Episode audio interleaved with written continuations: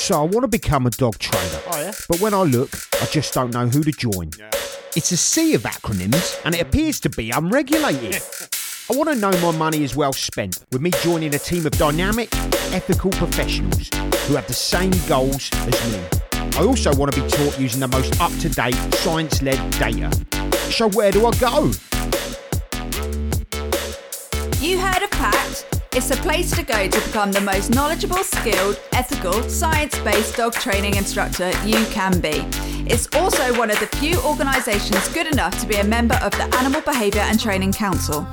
The Professional Association of Canine Trainers, PACT for short, is here to help you become the best accredited dog trainer you can be. Pat gonna help you reach your goals. Pat is the place you need to go. Like we do too. Pat, we are indeed the place for you. Eh, hey, hey, Pat, it's time to take that leap of faith. Pat, delay no further while you wait. Eh, hey, Pat, we are a super friendly team. Pat, come and join and start your dream. Come find us at pact-dogs.com.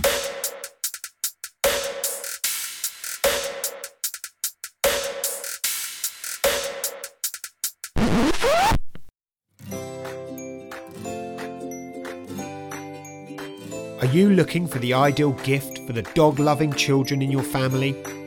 Jack and Billy Puppy Tales is a delightful story with an important message for children of all ages. It's written by Steve Goodall and Sally Bradbury. You'll follow two puppies, Jack and Billy, during their all important first year of their lives. It's had some amazing reviews from some of the top dog trainers in the world.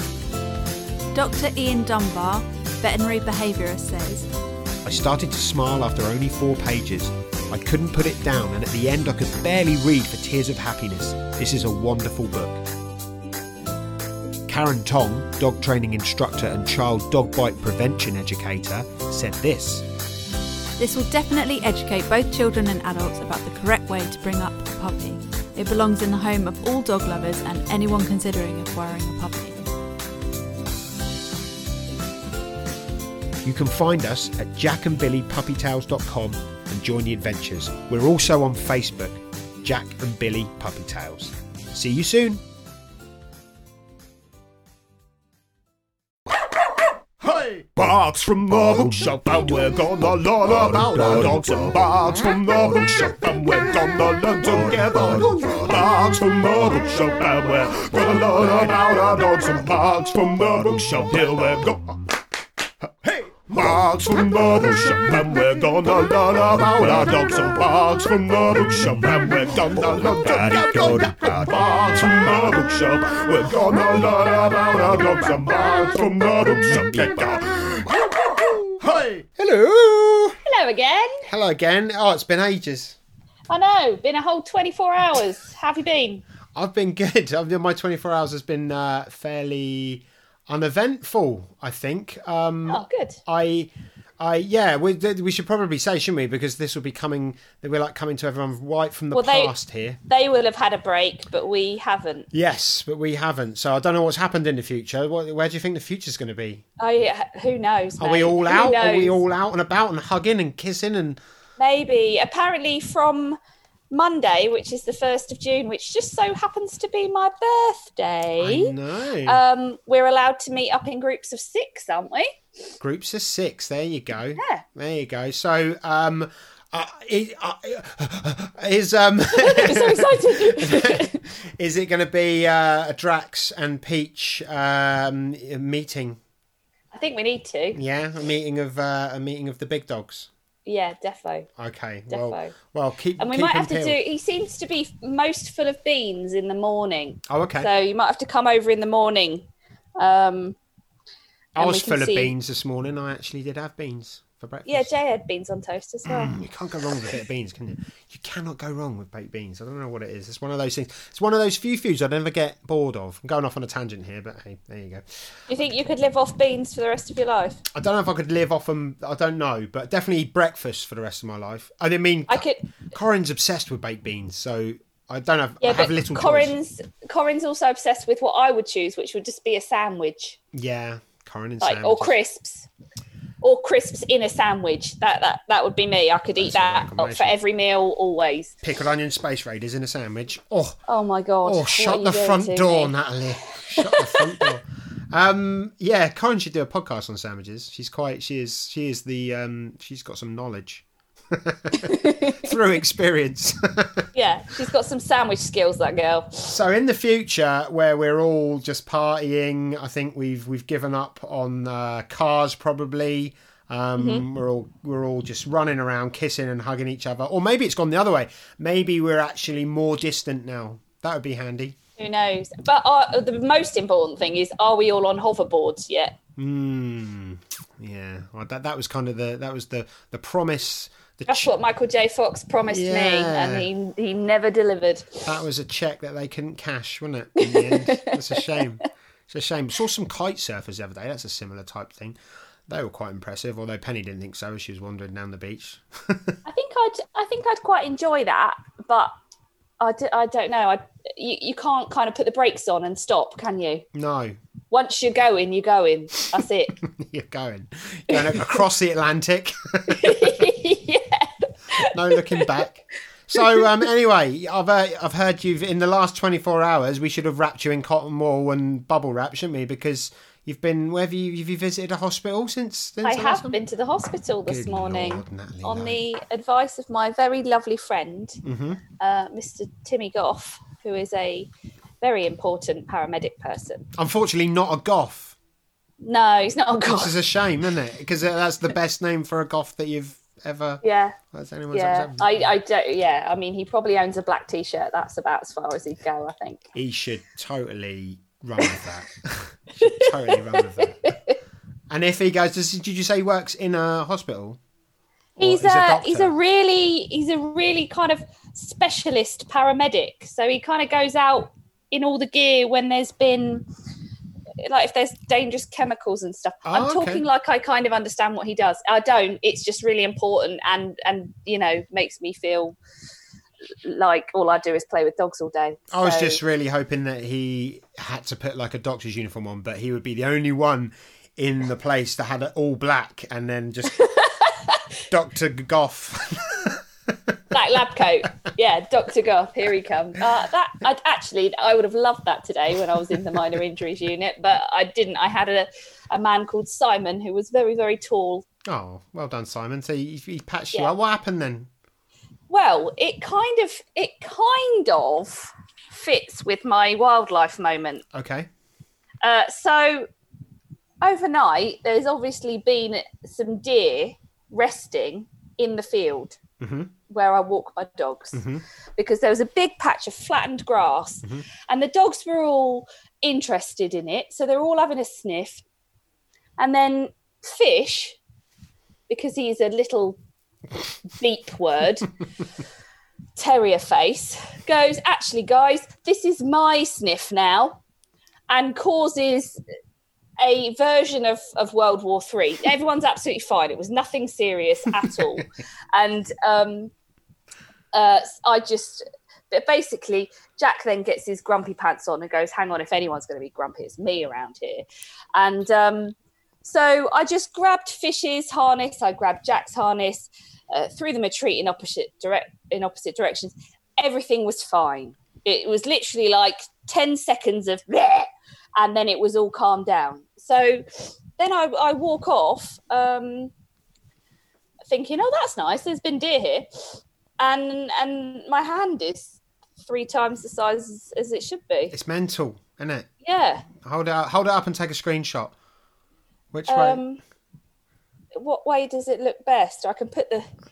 It doesn't look as impressive now, does it? Doesn't look as impressive. It looks No. pretty bad still. There you go. That's good. It's a good lump there. Which way am So I take point? a Am I, screenshot. am I pointing towards it? Yeah. Okay. Uh, so I'll, I'll post some of the pictures. There's no, there's nothing wrong with my hand. No one bit me. No, No. one did anything. I d- honestly don't know what's happened, but apparently my arteries and veins are um, highly susceptible to collapse or explosion at any point. Oh, And good so, lord. Um, Wow. so yeah, I have a contusion or a hematoma. Wowzers. So Which it's just went full of very blood big. then, yeah? Yeah, it's full of blood. And so I, I phoned my friend Tim. Well, I video called him and I showed him. I video called you as well, didn't I? Because I was did, yeah. quite impressed by it. You were actually, really excited. How, weird it looked. Yeah, I was excited. Uh, but then it's, it started to hurt a little bit. Um, okay. So Tim said it's dodgy in your hands because you haven't got much room for swelling. So Hmm. you could, you know, it can if it leans on a nerve, it can be diff- like dangerous. So Your fingers will fall Um, off. Yeah, well, potentially. I mean, yeah. whole whole arm. I was thinking, just to be safe, you know. Um, and it's my writing hand, so you know, can't do can't do anything wrong with that. No. Well, So, I'm, yeah. I'm glad you're okay. Got I'm absolutely fine, mate. But it was just one. It just shows you how quickly everything can go a bit bit wrong. But uh, at the hospital, they're all being brilliant. They're all in their PPE stuff and lots of social distancing. And um, Did you mask up, did you? no, I, no, I didn't in the end. Didn't mask up, just- no? Just just held your breath. Yeah, I just didn't breathe near anyone. Well, hopefully you avoided the bugle balls. um, I done. I've done nothing. I've done absolutely nothing. What did I do last night? Oh, I, I tell you what I did do this morning. I got up at um five thirty a.m. Oh, and my took word. Peaches to the beach. It was lovely. It was, Was so it still lovely. empty? Because you've managed to avoid people going down that early, haven't you? One, there was one person. I'm not like I'm not really doing it at the moment to avoid people, but it's nice. I must No, admit. but it's just nice and quiet, and you can Yeah. do some stuff off off her line. yeah, she was you? off. She was off lead the whole time we were there today, and it was lovely. Oh, good. And we were investigating like washed up logs on the beach, and and then I was hiding little treats for her to find, and then we got then we got the raggy out for a little bit, and then we did some chasing, um, did some jogging, like rewarding her for being right by my side. She is great. At, it's like I'm training an obedience dog. I've got no no like you know. Uh, history and obedience training whatsoever, but for, for some reason it looks like I have when she's around because her head just goes right, you know, I right on your hip. The only problem is I'm training her to walk on the right hand side of me because um, that's where my treat pouch is. Basically, it just makes my life a bit easier. But because she presses her head right against my hip and just looks up like, oh my god, what ends up happening is my treat pouch. At least it is my treat pouch, maybe not my trousers. Just gets covered in drool. Getting a bit soggy. Yeah, it looks like um do you know Star Wars and Empire Strikes Back? You know the the planet that Yoda lives on. It looks like that planet. That's what my treat pouch looks like at the Okay, I'm going to make you. You need to wear your treat pouch in the middle, like a sporran, Yeah. so you can go either side, and then I'll make you a little belt with two flannels on the hips Oh on god, I either love side. it. Anyone would think it's my birthday. so, um, seeing as this is coming out in the future, did you like the present that me and Corin got you? Oh, it was brilliant, mate. Awesome. It was. It was a. Me- it was the Brilliant. best present I've ever had. What did you do with Uh, it? Uh, I ate it. Wow, that'll be interesting. We'll get a video of Okay. that. And, oh, Jay's a bit gutted today because um, we've got uh, Amazon Alexa and it tells you when a when a parcel's going to come. Uh, so she pinged for a notification today, and I'm expecting something. And she said uh, she she basically gave me a spoiler alert for one of my presents. Oh no. She told me what it was, Oh, but I'm really excited about it. But he's a bit gutted that it's bloody It's not a surprise Alexa. Just infiltrating our lives, ruining birthdays. I know, I know. Wow. So, shall we let everyone know what we're doing today? Today, Yeah. today, uh, uh, folks, we are having a well, we're calling this a puppy special, aren't we? We're Yeah, going, we're going with not? yeah, we're going with puppy special because we are talking to the um, the amazing Steve Mann. Um, about his book Easy Peasy Puppy Squeezy, which has been um, riding high at the moment with uh, riding high with um, Amazon um, on the top of the Amazons. I'm gonna I'm just gonna interrupt there because there was there's something happened there that made me lose my Oh, trail of kept thought. going so professionally. I was trying. I was trying. Say hi, Jay. Hi, Jay. Jay. Jay, Nat's husband, just exposed his nipples to me. So there we go. Um, anyway, yes, Steve Mann's book, Easy Peasy Puppy Squeezy, uh, riding high on the Amazon charts. I think it was number one in like pets and gubbins Wow. and that for a, for a long time. Um, I have quite often. Um, I go around. I do like home puppy courses, and I've turned up around people's houses, and they've got the book already. Oh, that's so good. that's great. I love that. It's a fantastic book. If you've got friends that are thinking of getting a puppy, if you've got a puppy, even if you've got a, even if you've got a dog, in fairness, everything's relevant in there. It's a it's a fantastic book. Steve is Just a good coverall, isn't it? It's Exactly. like um uh, uh, yeah, I think I don't see why people with, with adult dogs wouldn't enjoy reading it Yeah. and think even if you read it, you know, like like we do when we learn new things, and then we go, oh no, I did that all wrong. yeah, and there, For there's my loads of next stuff. dog, I will do it differently. Exactly, exactly. And there's loads of stuff in there that's relevant to uh, adult dogs as well. I do believe he's writing, as we speak, he's writing Easy Peasy Doggy Squeezy, I think, which Is is, which is the Oh. follow on. So we maybe we'll get to chat to him a little bit about that. Um, Yeah. But great book. Um, I mentioned at the end of last week, um, I got the Audible version because when you sign up for Audible, you get free credits. So I'm trying to work it out so that some of the books I can buy, I can borrow from you, and then every six weeks I get a free credit. And if the book Oh, is on Audible, boom, I've got it. And Yeah. uh, luckily enough, Easy Peasy Puppy Squeezy was up there, so I got it before we even knew we'd be interviewing Steve Mann. I bought it, so there you go. There's, Ah. a, there's a there's a little plug for how good I think it is, and because it's read by him, it is great. It's brilliant. The way he has a way with words.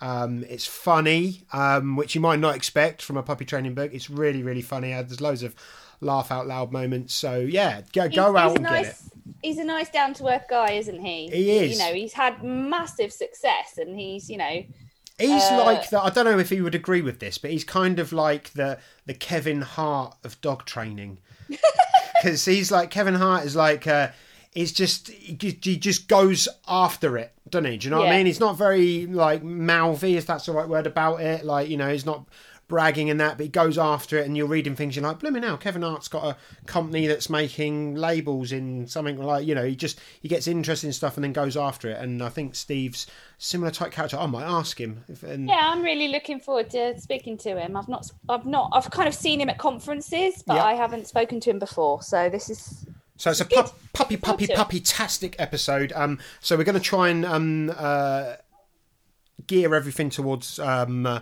towards puppies in our little sections as well to give you some advice Mm-hmm. about puppies. So if you know anyone's got puppies, got a puppy yourself, love dogs, whatever, love puppies, I don't know, just uh, get involved.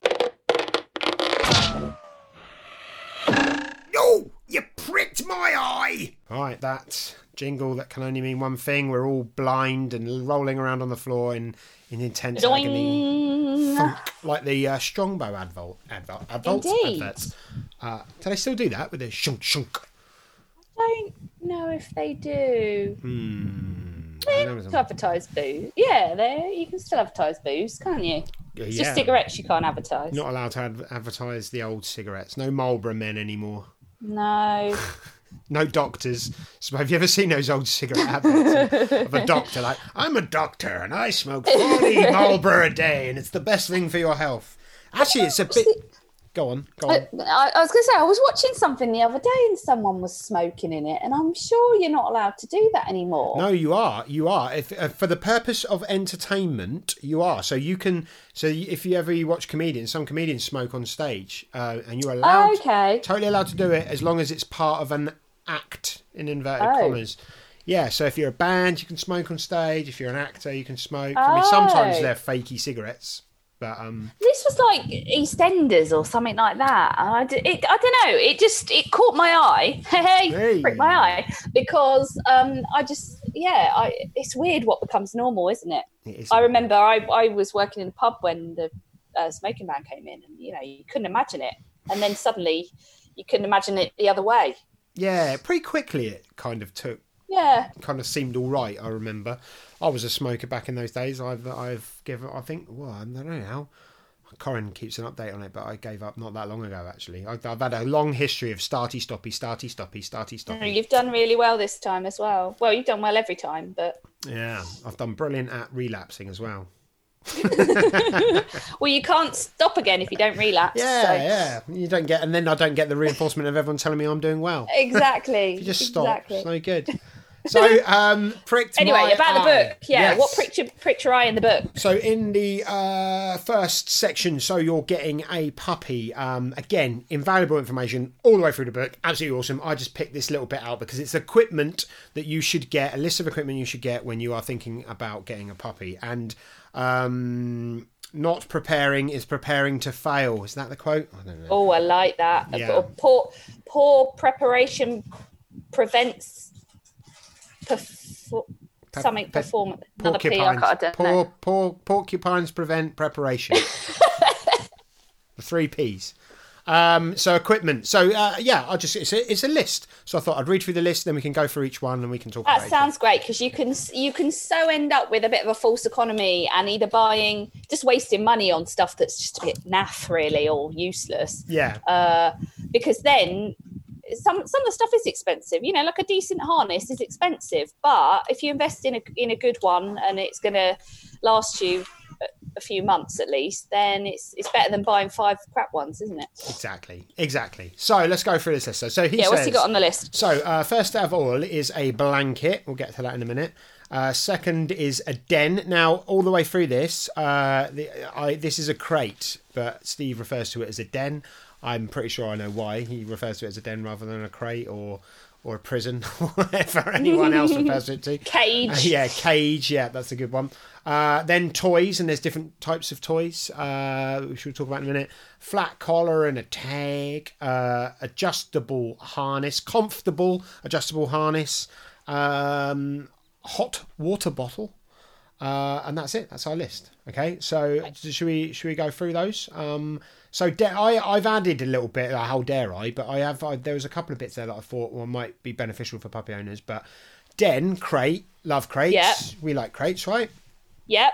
um, invaluable, I think, for uh, times when um, you know you can't be watching your dog, maybe, or for toilet training them. So um, sleeping up in your bedroom for the first, you know. However long it takes them to get to get um, used to being in a house with you, they're useful for all sorts of reasons. Um, but I would probably, if I was if I was given this list, I'd probably add a pen in with that as well.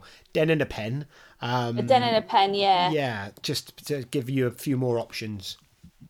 What's your Well, thoughts? you know I love a baby gate as well. Oh yeah, yes. There you go. There's another one. Baby gates. There you go. We can add that to the list. We'll add that one on there. So dens. I've got one, two, three, four, five, six baby gates that's, in my ju- house. that's just greedy.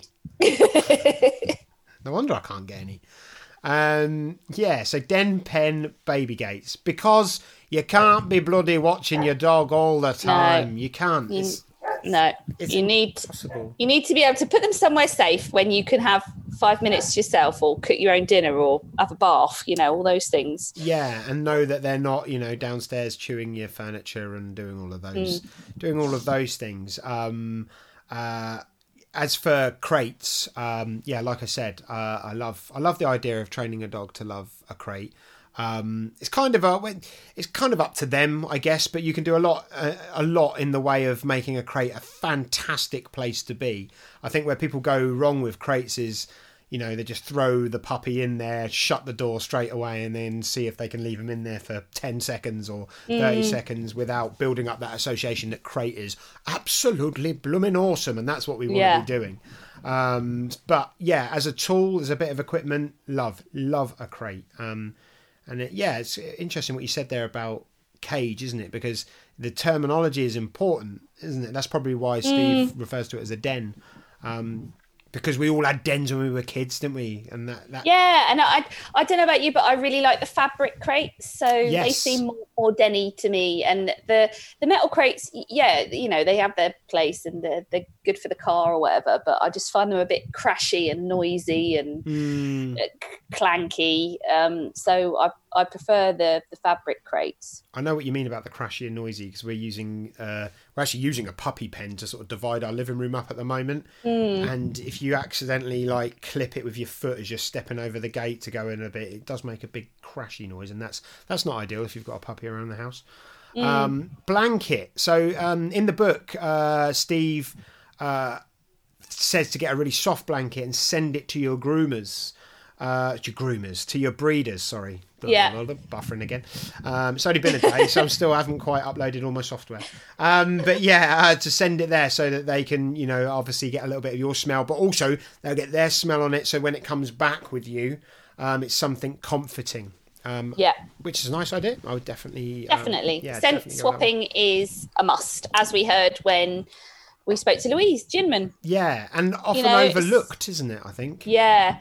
And I think um, it depends what kind of person you are, but um, we can often sort of think, oh, that's a, you know, skanky old rag. Mm. but if it's if it's your puppy's skanky old rag and it's the last thing that smells of their kind of maternal home then it's worth keeping it stinking for uh, you know as long as you can handle just until your puppy settles in because otherwise they've got they've got nothing uh, familiar Yeah, and that can be a really traumatic experience, can't it? Yeah. Especially the you know the first few days of being in a new place when you've been taken away from your brothers and sisters and everything that you've known. So all Yeah. of these things that can help them are worth their weight in gold. Um, which brings us to hot water bottle. Um, it's very uh, uh, quick to mention. You know, obviously don't stick boiling water in it.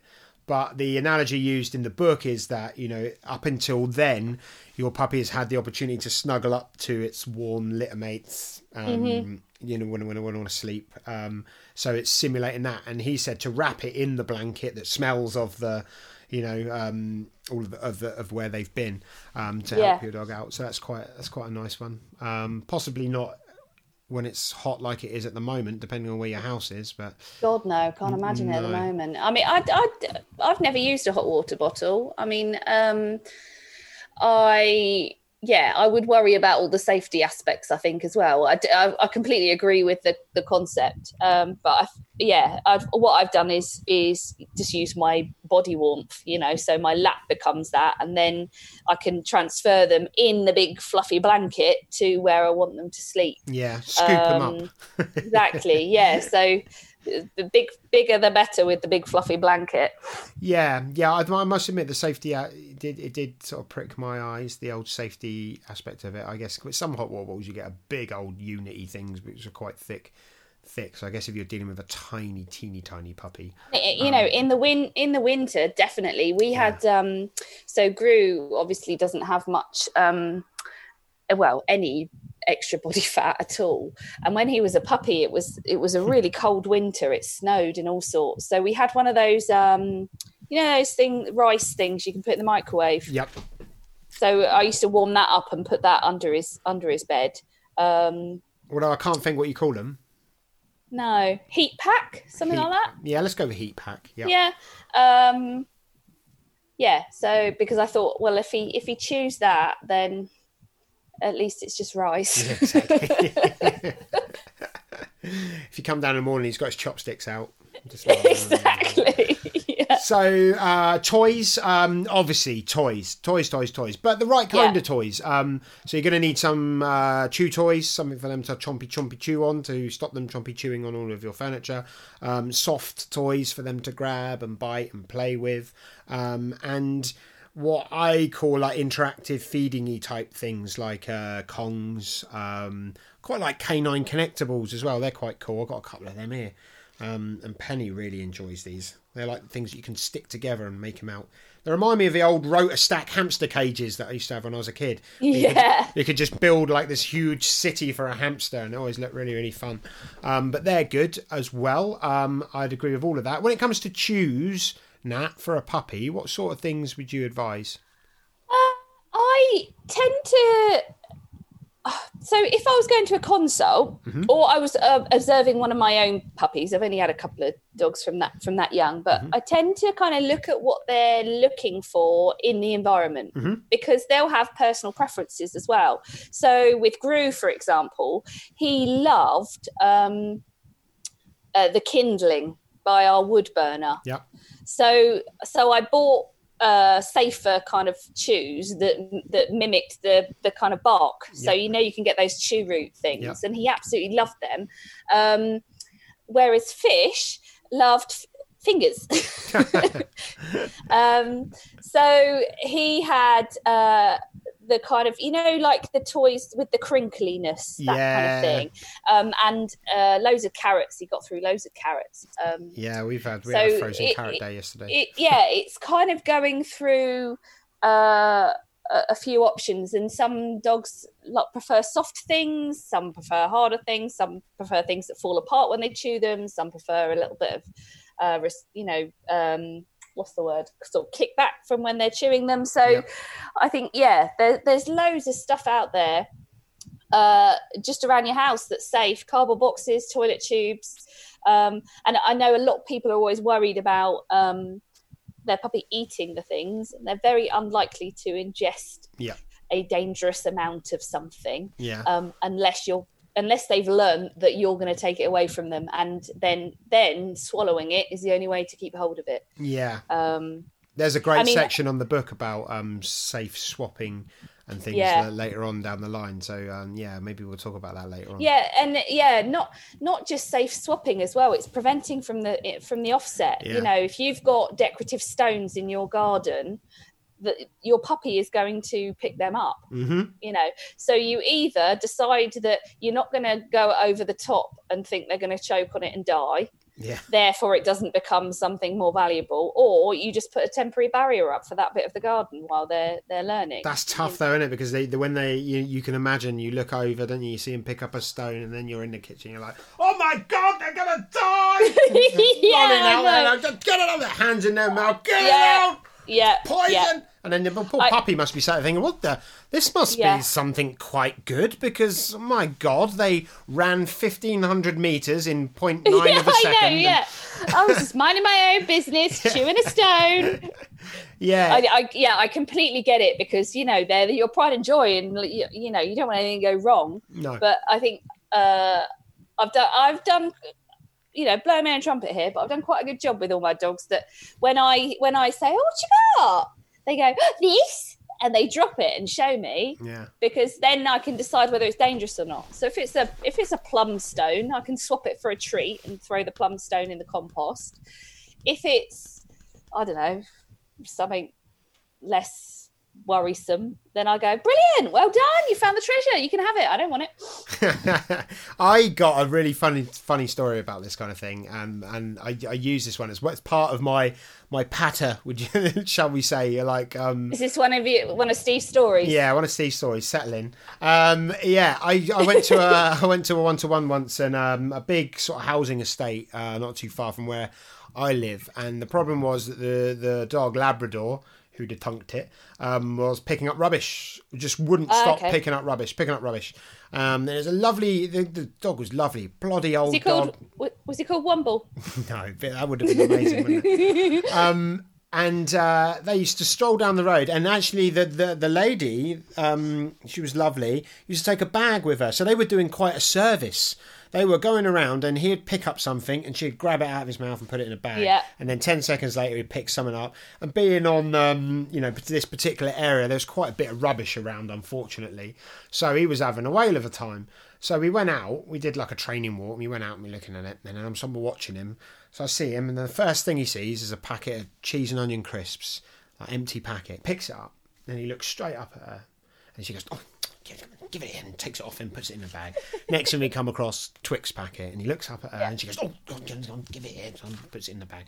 Anyway, so I'm, I'm, I'm just watching them. I was I was doing my stalker. Sometimes when I'm doing a one to one, I I stalk behind people and just say, just Yeah. do- be as normal as you can with a with Just a bearded man following while I you yeah act normal while I follow you and and and film make you. notes. um, anyway, so what happened was I go. So we went. I went back over to her and I go. That's pretty. I was quite impressed with the service they were doing in the community. So I kind of felt like we should just cut it there and be like, "You're doing a great job. Carry on." but what we did, we what we decided on in the end was, I said, "Look, next time you pick something up, let's just." Let's do two things, right? First of all, when you pick something up, go, oh, wow, what you got, buddy? That looks good. Yeah. Wow, amazing. And then don't do anything. Don't take it out of his mouth. Don't do anything. Let him walk around with it. So off we went. I remember it was a Lucozade bottle that he picked up next. He went around and he and it was a little way off the path, so he did pull her a little bit to pick up this Lucozade bottle. Picked it up, immediately turned around to look at her. She went to take it. I went, no, no, no, just, just, just you know, acknowledge that he's got it, and then we're just going to leave it. She's like, wow, what you got? Oh, Lucozade bottle. Oh, that's amazing. He wagged his tail and he looked up at her and said, yeah, it is amazing. It's an amazing bottle. And then she didn't take it, and he's just sort of looking at her with a puzzled look on his face, like hang on a minute, we're a team. What's going on here? You know, why is... and within about ten seconds, he dropped it, and then he picked up a crisp packet. We did the same thing again, and he picked something up, and he, and it got quicker and quicker when he dropped it. And then by the end of the walk, we'd done about fifteen minutes where he just he'd go over and sniff the rubbish, have a little look at her, and just think. "Eh, It's not. This game's over. Then we're not doing this anymore. And I He's actually thinking- felt quite sad. yeah, he's, he's thinking, oh, she don't like this game no more. yeah. But he didn't pick any rubbish up again, and then actually, um, she joined us to do um, one of our fun recall classes, and he became really, really good at recall. So he was getting loads of high reward treats for check-ins Yeah. and things like that, and, and different stuff. So I didn't feel so bad in the end. But they were a great That's a little really team. sweet, yeah, really sweet story. And you know, ha- had that uh, not been a worry for her, well, she had kind of inadvertently trained him to to bring her rubbish. Yeah. He was a little lit- litter picker, you know. He did good Um, jobs. But I think, I think, yeah, I think, I think you're right. It's um, it, it's the worry, isn't it, that they're going to eat something that's dangerous. Exactly. um, and yeah, that's that- understandable. But like Completely, yeah. like Nat said, the chance of them ingesting, you know, enough things to do. And if you are completely worried, then try and if you have got, you know, plumstone garden like everyone seems to have nowadays, where I go around their houses, then um, you know you can use like barriers to fence these things off, and you know, so don't make it a problem. Or alternatively, take your dog out on a long line or something like that, so it's not too much of an issue. So the next couple of things uh, we've discussed before: adjustable harness, great, um, absolutely brilliant. I love harnesses. Don't let your dog, you know, pull himself around by his neck. That's terrible. Completely. All mine are on harnesses and will always be on harnesses. And if everyone, if any, if ever you come across someone who's like, eh, is make your dog pull, just treat them like they're mental and walk away. Um, I just I can't stand that argument. I cannot stand it. It does me head in. I'm not even going to go into it. Just they're lunatics. Move it's- off. It, it's not worth your blood pressure. but Um, there is um there was oh where did I read this? There was a really good study. Um oh bum that's gone out of my head now. Anyway, uh, a really good comparison of head collars and collars and harnesses and all sorts. And there's a really good video. Have you seen that video of the kind of a, a, a Belgian Shepherd uh, trotting on a treadmill? And they put all the different types of harnesses on, and you can really see the, the No, restriction in the that. gait. It's uh, again, I'll try and find the link and I'll pop it up um, because it's really interesting about some of the, you know, the the ones with the chest bar to try and restrict them pulling forward okay, yeah. they act they can do some really bad damage to um, their shoulder joints because Okay. they're not in full extension.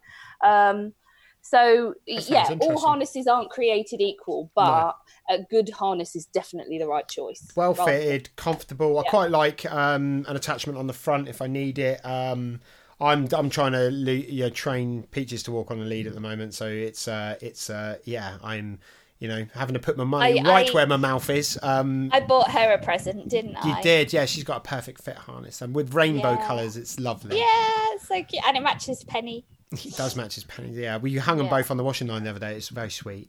Little and large. So adjustable harness, um, uh, collar and a tag. You have to have uh, identification of some description on your dog. Um, Oh, um, can I can I um just talk about the tags I love? Yeah. because I actually, uh, when I was doing agility, you weren't allowed to have dingly dangly uh, tags in case they got caught on the equipment. Yep. Um, so I started using um, the flat tags from a place called uh, Indigo Collars, and that's what all my dogs have now. I think they're brilliant. They're so much better because they you not got the noise of them jangling around, Yeah. and then they're unlikely to fall off because a lot of the collars come with a really rubbish little uh, little ring to attach. Whereas these actually, you either thread your collar through it, it's just a bar, so it sits flat on the dog's uh, throat um, or neck. but uh, I, I really like them. So little plug in case you're looking at getting a new collar, and obviously make sure the details are up to date. I had a, a Greg Wallace moment actually, which was involved around you now, very early in my dog training really? career when I bought one of my old dogs, Scooby, to um, the dog training school that we worked at. Um, we were doing like a sort of advanced class kind of thing where everyone was doing settle work, and then you someone would get up and sort of like walk their dog around the outside, and yeah, that kind of thing that, that we do. Um, and um, my my dog's collar, Scooby's collar, was jingling around, and it was upsetting the other dogs, and I had not even yeah, it hadn't even entered my brain that that could be a thing. And you you had noticed it, and you said, "Oh, Steve, maybe you can take the the, the jingle jangle off of his collar because it's you know some of the other dogs are getting a bit annoyed about it." I was like, "Oh, oh, no. and that you know." Oh God, I don't. I hope I said that nicely. Oh, you did, yeah, you did. You you um, it was one of the rare occasions you didn't get the whip out, so it was. It was nice. yeah, positive reinforcement for dogs, positive punishment for humans. That's what we were all about. We've got um, what uh, you, is it your collars the ones where you have it embroidered in? Is it? I yeah, I get the embroidered collars, and then I also get the flat tags. Yes. So um, they've got both because uh, obviously um, a couple of my dogs are a bit hand shy, so I, I, I wanted the embroidered collars so that people can just glance and see my number Yeah. rather than having to because I just see I, I mean I've I've found a few loose dogs before Yeah. and I you know I know what I'm doing but still you've got to get your face right in and see what's going on to get a number off the collar so I just want to make it as obvious as possible in case touch wood it will never happen but in case my dogs ever find themselves lost That's a good shout. That's a really, really good shout. So there you go. Some nice, some nice advice there. So there's some equipment. I'd probably add a long line to that um, uh, as well. That's that's handy if you've got a tiny puppy, like a little lightweight one. Um, but you can get long lines in all sorts of weird and wonderful sizes. I like anywhere between five and ten meters, generally the sort of ones that I use. But um, yeah, an invaluable bit of equipment um, as well for uh, just Yeah. giving you a bit more freedom. Um, uh, and yeah, talking about freedom, uh, we will have a little chat about this great thing that Steve uh, had developed called the rucksack walk, which is really really nice. Um, Yeah, it's fab. Uh, Dawn and I have done rucksack walks for, as part of our um, Bark Ranger course. So some of Ah, the you go. walks, some of the kind of um, double act stuff that we do. She, she's a, a New Forest um, National Park ranger, yeah, um, and we kind of get together and do. Uh, doggy well-being wildlife walks really and we've because dawn dawn saw steve talk somewhere i can't remember where it was and she brought this idea of the rucksack walk and it went down really well there you go. There you go. It's a great idea. It's great. Well, hopefully we'll hopefully we'll get Steve to talk about it. Yeah. A little bit of an in depth. We can use it as a practical application. So there you Indeed. go. Some equipment. If you're getting a puppy, if you know someone that's getting a puppy, then there you go. That's the definitive list of the things that you should definitely get hold of um, if you are getting a puppy. Um, and, and you can thank us later. indeed Right, moving on.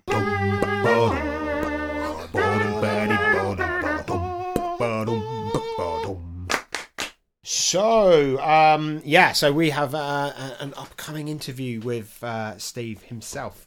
Um, I've got a bio here. Well, I had a bio, I just clicked off it, and now I've got to click back on it again. Oh, for goodness sake. Here we go. So, Steve Mann, founder of the Institute of Modern Dog Trainers, the IMDT, uh, and author of best selling dog training book Easy Peasy Puppy Squeezy. Also, author of Easy Peasy Doggy Squeezy, set for release August 2020. Uh, dog training and behaviour expert, Steve presents dog training and behaviour seminars worldwide, including Europe, South America, Africa, and the Middle East. TV appearances include BBC's The Underdog Show and Who Let the Dogs Out, ITV's Lorraine, and Animal Rescue, plus several other shows in the UK and worldwide. As a professional dog trainer, Steve has worked with many celebrities, including Graham Norton, Brian Blessed, and Theo Walcott. Steve has worked as an animal consultant for TV and film shoots and regularly speaks at behaviour, management, and training conferences. You can find out more at www.stevemandogtraining.com and www.imdt.uk.com. There you go. So there's a nice, nice little bio there. Um, and we, like I said before, we are thrilled and lucky to have Steve talking to us. So shall we? Uh, shall we open the doors to Steve Let's Mann? go and talk to the man. Yeah. Talk to that. I see what you did there. What was that noise? What noise?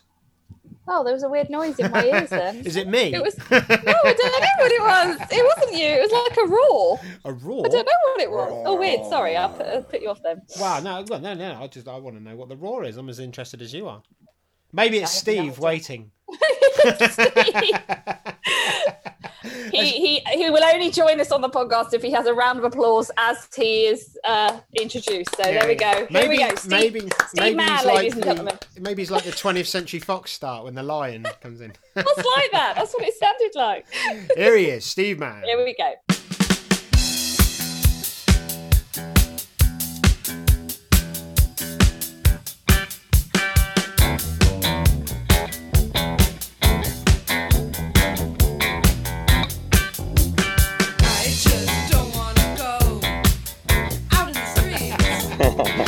Tell you How what, you you, do? You both? yeah, I'm good, mate. Yeah, right. You doing okay? I like your lockdown beard. I know it's essential. Even It's the dogs good. have gone. Yeah, Shaved head and beards. it's, Yeah. it's got Yeah, a but nice, it's shade, nice shade of badger. Sweet of you. It's a salt and pepper, I think. I'm not sure. It may be more complimentary than uh, you look like a badger. I know, I love it. That's what I call my husband's beard. He gets exactly the same. We call it his badger beard. I don't know what was All right, going I'm on there. We I'm going had to leave that. We had um, I had about eight Steve Manns trying to join the Zoom call, and uh, me and me and Nat were uh, were musing about that's probably how you get so much work done. There might Yeah. you've cloned yourself. That's what. yeah, that's what it is. Yeah, I've got. Uh, I've got. I've got a little orphanage. So well, it's crap where you are. Yeah, I know. Yeah, it's awful. Yeah, I just, that's, that's, that's all I do now. I, I, I lodge my uh, my phone in a tree and then just do zooms all day long. who'd have thought? right, it's all right. It's worse ways. We're not digging ditches. It's not too bad. True. So I've moved to the kitchen so I can stand up because I was getting fed up of sat down all the time. Oh, you stood up, are you? I didn't realise. Yeah, I'm at, this is the worktop, so Oh, I'm well like, done. there's all my dirty dishes there that I haven't done. Nice. So, um, I don't know um, if you know much about the podcast, Steve, but the idea is we uh, we do a book every ten or ten or so days, a book that we love, um, by um, either a book that we've that shaped our career in the past, or one that someone's told us about that we need to check out, or a new book, and of course, um, well, all over the last 12, 12 months. I don't know how long it's been since Easy Peasy Puppy Squeezy's been Yeah, out. yeah, just over twelve months. It's Yeah. been been Still getting uh, away with it. it's been really um, well. It's been on everyone's lips, in fairness. And I've I was saying in that earlier on that when I've gone round um, to a few different home puppy consultations, quite a few of them have had the book already. And when you see it there, it's like yes. It's not like the dog whisperer or something like that. It's easy peasy puppy squeezy. So, so that's always really nice. And you just think when when you see that, you just think, ah, a little little sort of sigh of relief. This is gonna this is gonna go a bit easier than maybe normal. So uh, that's always Yeah, been nice. hopefully. Yeah, hopefully it flattens down the road a little bit for dog trainers. a So few less speed bumps. What what what led you to write it? Um, was it was it something you always wanted to do, or was it? Um, so Steve, I love anything that gives me a chance to massage my ego. so yeah, um, but do you know what? Uh, it's it's a, a kind of.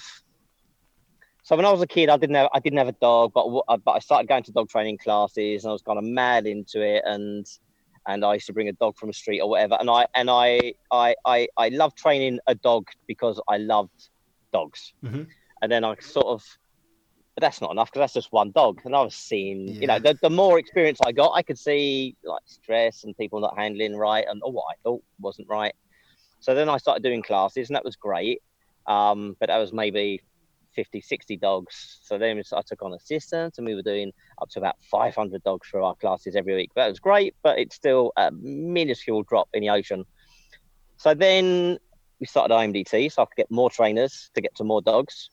Uh, but still kind of wanted to, you know to help more dogs. So I started doing this stuff abroad and, and South Africa, IMDT South Africa, IMDT Australia. We've got our premises now and our college in China, and and but then there's still more to reach out to. So the book is just it, the book is another is another net to throw in the water to try and to try and reach more dogs. So I think um, a that's the altruistic is golden heart answer. B it's underwritten by ego, like everything that I do. so, so, so really, really, that's why that's why I did it, and and it was uh, a shot in the dark because what's what's weird is that most of the jobs I I've done, apart from really dog training, but, but but most of the tasks I've taken on, I've had some sort of training, or I've been able to look up. This is how you do it. This is at least how you start. But it seems like everyone writes a book, but no one's been taught how to write a book. So it's really weird. It's like I, I, got the offer from the publisher, thank God, um, if I'd like to write a book, and of course, of course, I said yeah. And then I just sat down and looked at a blank Word document for about a month because there's no, there's no clue. There's no advice how to write a book. No. So, so I, it, it really was Schrodinger's book, really, because I didn't know whether it was good, bad, or indifferent until you start getting the feedback. And luckily, the feedback's good, and and Easy Peasy Doggy Squeezy now is all tied up, and that's going to be released um, in August. Oh, And bro, we'll have to have we'll have to have you on again then. Yeah, yeah, hopefully. and, and um and I'm working on on uh, Easy Peasy Doggy Journal now, which is a bit more. Well, it's more of a journal. It's more reflective. It's for owners to actually complete certain aspects. Um, so it's a bit more. It's a little bit more teamy. It's almost a little bit more. It's, it's as practical as a book can be. Okay. Um, so so it covers exercises and a step by step, but there's lots of areas for then for the owner to then reflect what was good, what could we improve, what other considerations. So it's a kind of um almost a train train your dog with Steve Mann for a year kind of feel to it, and and that's interesting as well because I mean journals are very trendy and, and they're very and, and and and and I'm as mindful hopefully as the next person but it's quite intangible about how to put that together. Writing a book was difficult enough, but it's chapters, and you know, you know, Yeah. you just say what you want to say. But leaving, as you can now guess, I struggle to leave room for other people to talk. But I had to do that. I had to do that in a book, you know. So, so, so trying to get into the mind frame of of leaving elbow room and and space for the owner to breathe and talk and reflect was a whole other new ball game for me. So I mean, that's, that's the process I'm in at the moment, and it's interesting. I'm enjoying it. How much time? I mean, is it? Are you finding the time to do this? Are you having to like really cram in or really be? You're mentally. I mean, obviously we're in lockdown, aren't we? So maybe maybe that's been a, a bit of a godsend for you. But are you you finding it hard in time wise? Because I wrote a, No, I wrote a kids book and it took me six yeah, years. I love your book. Yeah, Yeah. well, six years that took me. So you know. you know what? It didn't. I bet it took you about four weeks, but No, five and a half, five, think five years, three quarters. So Yeah. mm, I've really got to get around to that book. that is it. That's exactly it. no, no, I, I'm not struggling to cram it in. I'm never. I'm, I'm, I'm honestly never. I'm never busy. I only ever do one job, and I only ever focus on one job, and I go as deep as I can on that job. But I'm not. I'm not a good plate spinner, and if I try to, it, it reflects Yeah. in my work. So, so I, I, I try not to do crap work. I just, I, I, um, it's like pregnancy. I'm all in or I'm all out. Um, so if, if, if, if I sit down to write to write, that's all I'm doing. I don't even turn on my emails. I, I've got a different laptop. So Oh, on that good. laptop, it, it's literally a carcass that has a Word document on it, and that's it. I think Um, that's that's really good advice because it's so easy to get. Oh, just check Facebook, and you just before you know it, you've you're recategorizing your bookshelf because that really needed doing. You know. Yeah, I I am Yeah, a and- queen procrastinator. yeah, and it's such it's such a it, there's so much energy wastage. It's like trying to do a press up on a bouncy castle. It's you know it, you're kidding no one. Mm. Um, so, i- yeah, I kind of force myself so I don't have as many distractions, i.e., just having a, very, a very expensive computer with only Word on it. Um, and, and literally, if I if I have to come out and, and lucky enough, I've, I've got some woods uh, where- I live. So if, if it means I go to the woods and sit in the woods with no phone reception and work, just work. you know, I think.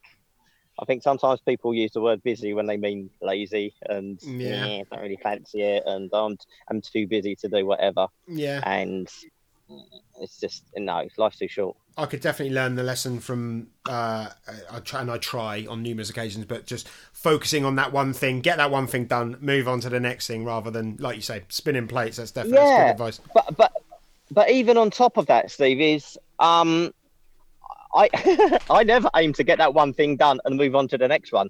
I aim to get that one thing done and then stop and piss about for the rest of the day. Yeah, And and, if, and, and, and because man, we're dog trainers, we know the game. Why why reinforce ourselves for doing job A by giving ourselves job B?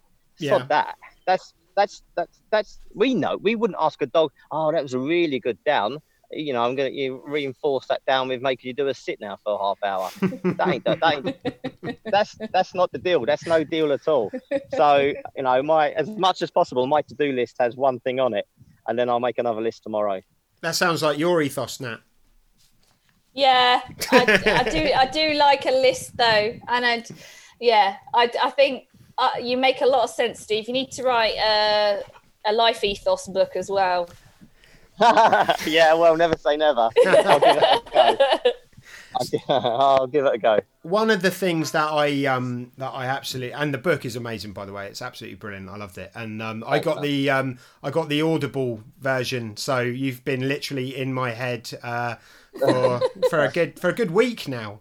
And I've been stopping, only making little apologise. Uh, it's great though, but I, I was I just we did a little bit of recording before this, and I was saying I'd encourage people to get it because I love it when people read their own books. I think it's it's really good, and Yeah, and it really gets across Yeah. um the it's funny mate it's really funny the book and like you don't ex- a lot of dog training books we've read loads about half the reason we started this podcast is so well no m- myself definitely like learning more like being you know being accountable to read books so it's a great reason to do that and this is the first one i've read that's i mean there's anecdotes in other ones and there's it's the first one i've read that's kind of laugh out loud nearly the whole way through and uh, i really Okay, appreciated cool. that and uh, you wouldn't you wouldn't think would you i guess Oh, I don't know. I think an outsider wouldn't think, oh, a, a, a book about training puppies could be funny, but this actually is. It's really good. no, yeah, thanks. I appreciate you saying that because um because no one else thought it funny, but also the it, it's weird. I, I've got millions of books, like like all dog trainers. I've got loads and loads of dog books, and and they're so dry and mm. and but but you you you turn up at any common or garden dog training school and and listen up against the door. And it's full of dog trainers saying, you know, be more fun, be excited for your Yeah. puppy, be, you know, da, da, da, da, da, da, da, da. but then you open up the book from the same, you know, industry, Mm. and it's uh, it's such a thin soup. It's so dry, and we know we know dogs are going to learn better if it's fun. We know kids are going to learn better if it's fun. We know humans are going to learn better if it's fun. It's it's people remember jokes. Yeah. People can go to a stand-up show and tomorrow they can tell you the the joke, Mm. and that's because it was fun. Yeah. And so it's planted an emotional seed inside the person. It's not just facts. How how dogs do X, Y, and Z. How to get a dog to do X, Y, and Z. It's really really easy. It's really really simple, but we've got to motivate owners to do it, and Yeah. that's that's a different that's a different um whole different ball game. And it gives So if we can, it gives people on, also the, the chance to. I, I say this with you know um, a bit of trepidation, but because not maybe not take it so seriously as well. Like there's serious subjects all the way through the book, like serious things like how to you know toilet train your dog. We talk about counter conditioning, um, desensitization, all of those things. But you know when you hear those terms dry, like you say, it's like oh my god, this is like you know I'm looking at a textbook here. It's not a and th- this is this is a different kind of book. It, it allows people to to be like, oh, okay, all right, this, this is what needs to be done, but let's not take myself too seriously when I'm doing it. hundred percent, yeah, yeah, and I think I think um, you know, substitute out the word serious for important. Yeah, but w but important isn't the polar opposite of fun. no, They can go hand they can go hand in hand. We can learn important lessons and and massively enjoy it. Of course we can. yeah, You know, um, so if if if I'm doing a, a consultation with with a puppy, it's hopefully it's fun for the owner first, kind of first and foremost, because they're going to want to come back, and then I get another bite of the cherry. Um, hopefully it's fun for, for the owner, it's fun for the dog. If I'm doing um, an aggression case of a dog that's put someone in hospital, but the owner has turned up with their dog and we're doing some training, I want that session to be as much fun for that dog and that owner as the puppy one that I did in the morning. We just it, it's important, of course, important, but it doesn't mean we have to be pious and po faced about it and right game face. You know, one of the things when I used to hang when I was a dog training groupie and hang around all the classes, something that always stuck in my throat as a kid, um, when I heard it, if this isn't mixing up my metaphors, but it used to stick in my throat. Um, okay, the first few weeks, the first few classes, you know, we're going to have all the fun, and then the second, the second course of eight or the second block of eight lessons, that's when we get down to the serious stuff, Yeah. as if it's two different things. That's that's nuts, Mm. absolute nuts. Um, so yeah, I I, I think you know there, there's I, I get the odd there's the odd, there's the odd comment on Amazon, of course. Not that I look at it every thirty seconds, but there's the odd comment on Amazon. Um, you know, a little bit, a, a few too many dad jokes for me, or you know, uh, yeah, that that it was um, it wasn't the serious. It wasn't the serious reference book I was hoping for. I'm like, mate, it's called it's called Easy Peasy Puppy Squeezy. Do you know what I mean? It's, it's not going to come with a huge bibliography. That's Yeah. you know the, the clues there, my friends. But you know, I'm over it. I think you know the reason we all get into this game is because we're we're passionate about dogs, and then we're passionate about people with their dogs. And Yeah, if you can't if you so. can't put that across in either your written word or when you're working with clients, you know. I, I completely agree with you. Sometimes the stakes are really high. You know, this dog might be on the verge of being put to sleep, but it doesn't mean I can't you know be personable with the people i'm working with and uh, you know i've gone through it in in my career and probably will again where i think uh, actually i should be mrs serious behaviorist lady but i just can't i just can't keep it up i can't not be me you know? yeah, absolutely. And and and do you know what? If a client, if if if there's a if it's a potent, take it to the extremes. If it's a potential PTS, and you're seeing that client and that dog, I would argue even more reason Mm. to make make that hour and a half as pleasurable as possible. They've already got enough guilt to start their own religion on their shoulders if they're turning Yeah. up and they they know they've got that that cross on their back. So I, I would I would say even more. Everyone, people have got to finish a session feeling better than when they turned up. yeah It's essential. It's essential if you want them to turn up again and again and again. Um, plus, from a slightly selfish point of view, from my point of view, I'd rather end my day having a, having good crack with half a dozen people and it being constructive. Yeah, sure. But but you know, I don't want to be a lecturer. exhausting. exhausting. So cha- changing gears slightly, then um, one of my childhood uh, heroes was uh, Vultan from Flash Gordon, um, the, the amazing Mister Brian Blessed.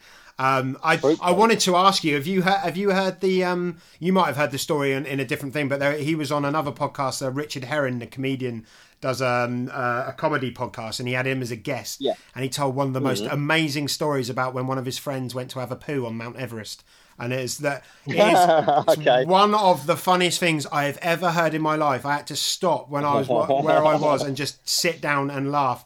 But he, I mean, I, I don't want you to tell the story because I think this, yeah, the story's absolutely amazing, and I laughed out loud on the beach this morning at half past six in the Okay. morning. Um, but what was he? What was he like to meet? Because I can imagine that must have been an experience. are amazing, and and I was I was really drawn. Um, I was really drawn to him, and we, we had lunch a good few times and all the rest of it.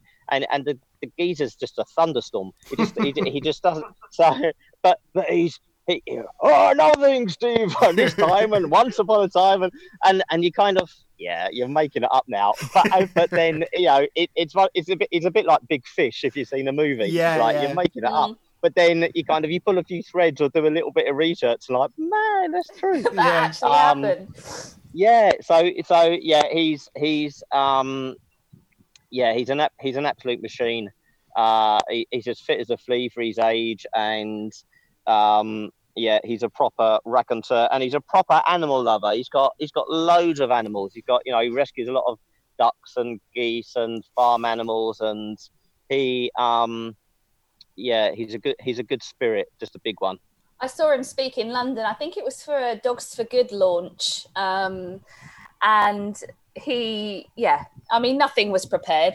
He just wandered up, told a few yeah. wonderful stories, had everyone in stitches, and sat back down again. It was brilliant.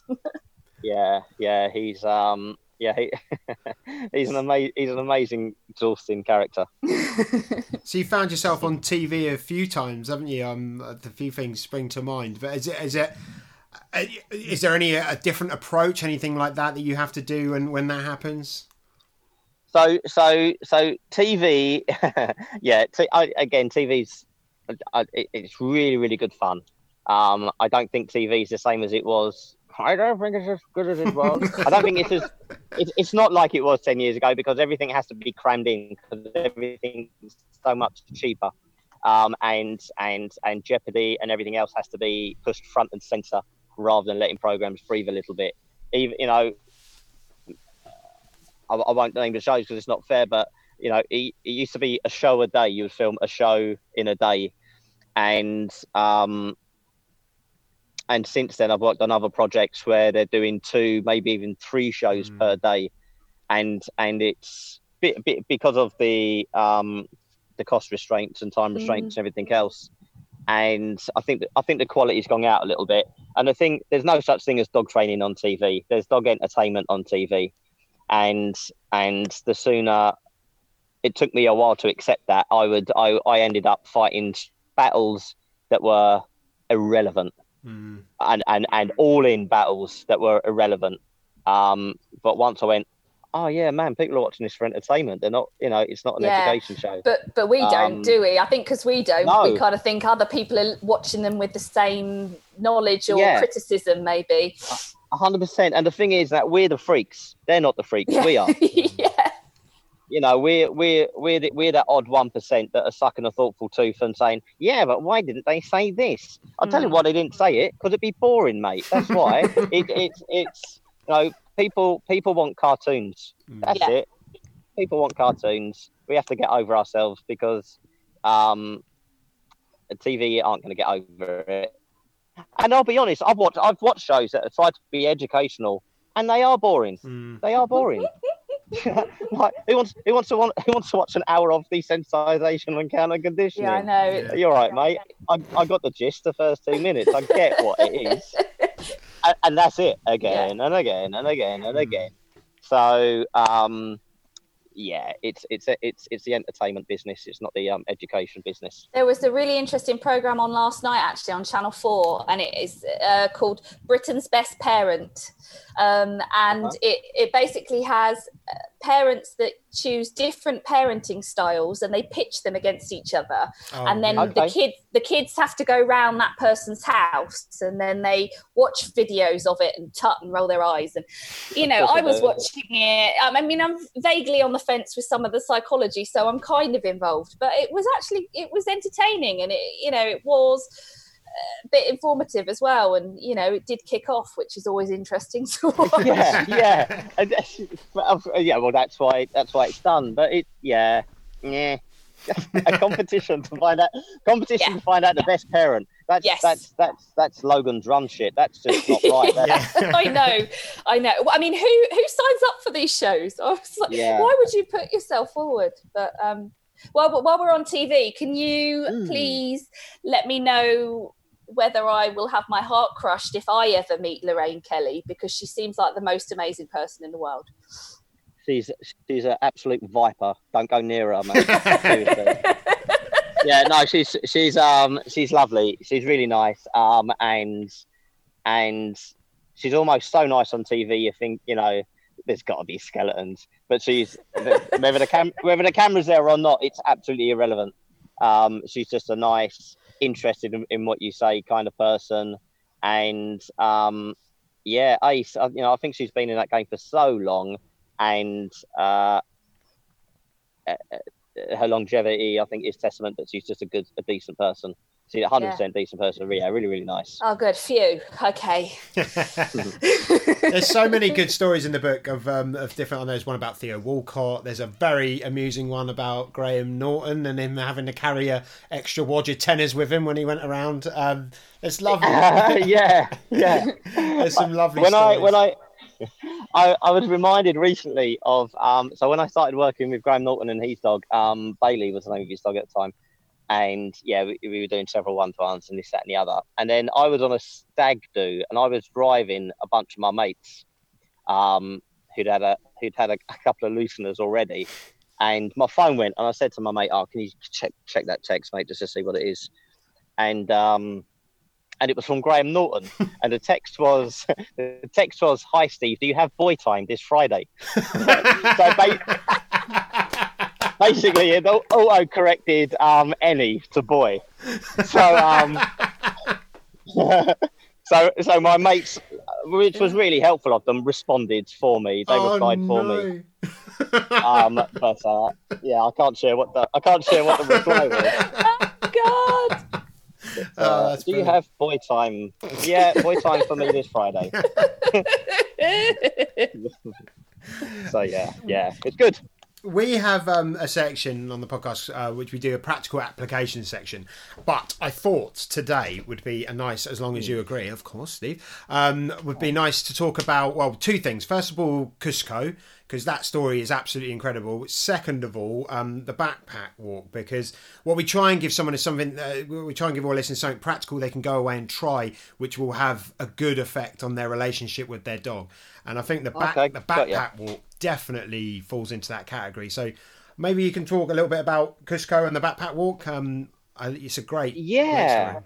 Yeah, so um, yeah, I mean, lucky enough, I get to travel around all over the place um, in the name of dog training. So I go to lots of different countries, and I landed in uh, Peru and was heading to Cusco. And the thing, when I was in the taxi going to Cusco from the airport, the guy asked what I did and all the rest of it, and I made the mistake of telling him. So then he went on for hours. But it, it, and he's saying, "Oh, you love Cusco." He says all the dogs. He says when we get to traffic lights, they all stop at the traffic lights until they go red before they cross. I'm, I'm like, yeah, okay, mate. Of course they do. but of course they did. So literally, you get to traffic lights as you, as as as you start getting to the more busy areas, and the light the lights will be green, the traffic will be going, and there'll be a dozen plus dogs waiting. And then the light goes red, and then a beep beep beep, and the dogs cross, and it's it's like a cartoon. Off they go, no rush, no no running, all nice order, better behaved than, than humans would be, and yeah, you know that's that you know, that's evidence of operant conditioning, and that's evidence of natural selection, I'm sure, um, to get to the dogs that know how to do it. Mm. Um, but but yeah, pretty much the, the, the role of the dogs or the culture for the for the dogs um, in Cusco, they're owned, they're they're loved, they're pet dogs.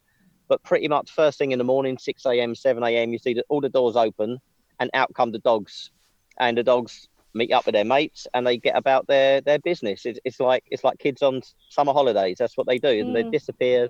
The sun goes down. Nine o'clock, ten o'clock. You see the dogs coming back into the um back to the doors. The doors open. Dogs go into their bed and Incredible. breakfast, and they and they rinse and repeat forever.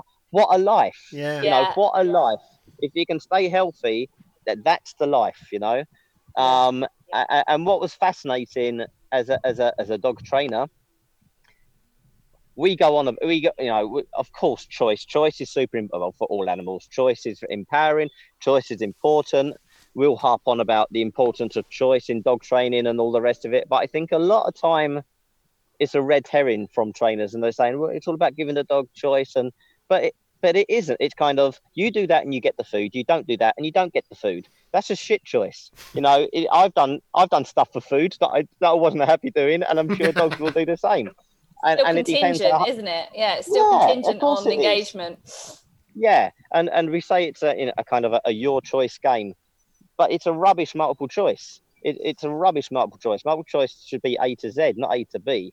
Um, so these dogs in Peru was really a chance for me to see exactly what dogs, domestic dogs, actually do do when they're given the choice. So I would follow these for days. I'd follow these dogs. Um, and and and like I say, they hooked up with their mates. This, what was interesting is the stuff they didn't do. They didn't bark. They didn't run. Um, they didn't chase pigeons. They weren't obsessed with trying to cram in as much information as possible. You know, there was. Mm. It's like they were breathing out as well as breathing in. There was there was a there was a there was a no rush sort of mentality. Um, in the middle of Cusco is a big pedestrian area, so there's maybe two three hundred people on a nice day. There's maybe 150 dogs mooching about on a nice day, and those dogs were doing what they chose to do. No, no doubt about it. No leads or harnesses or or any um, negotiation from a from an owner at the other end of the lead.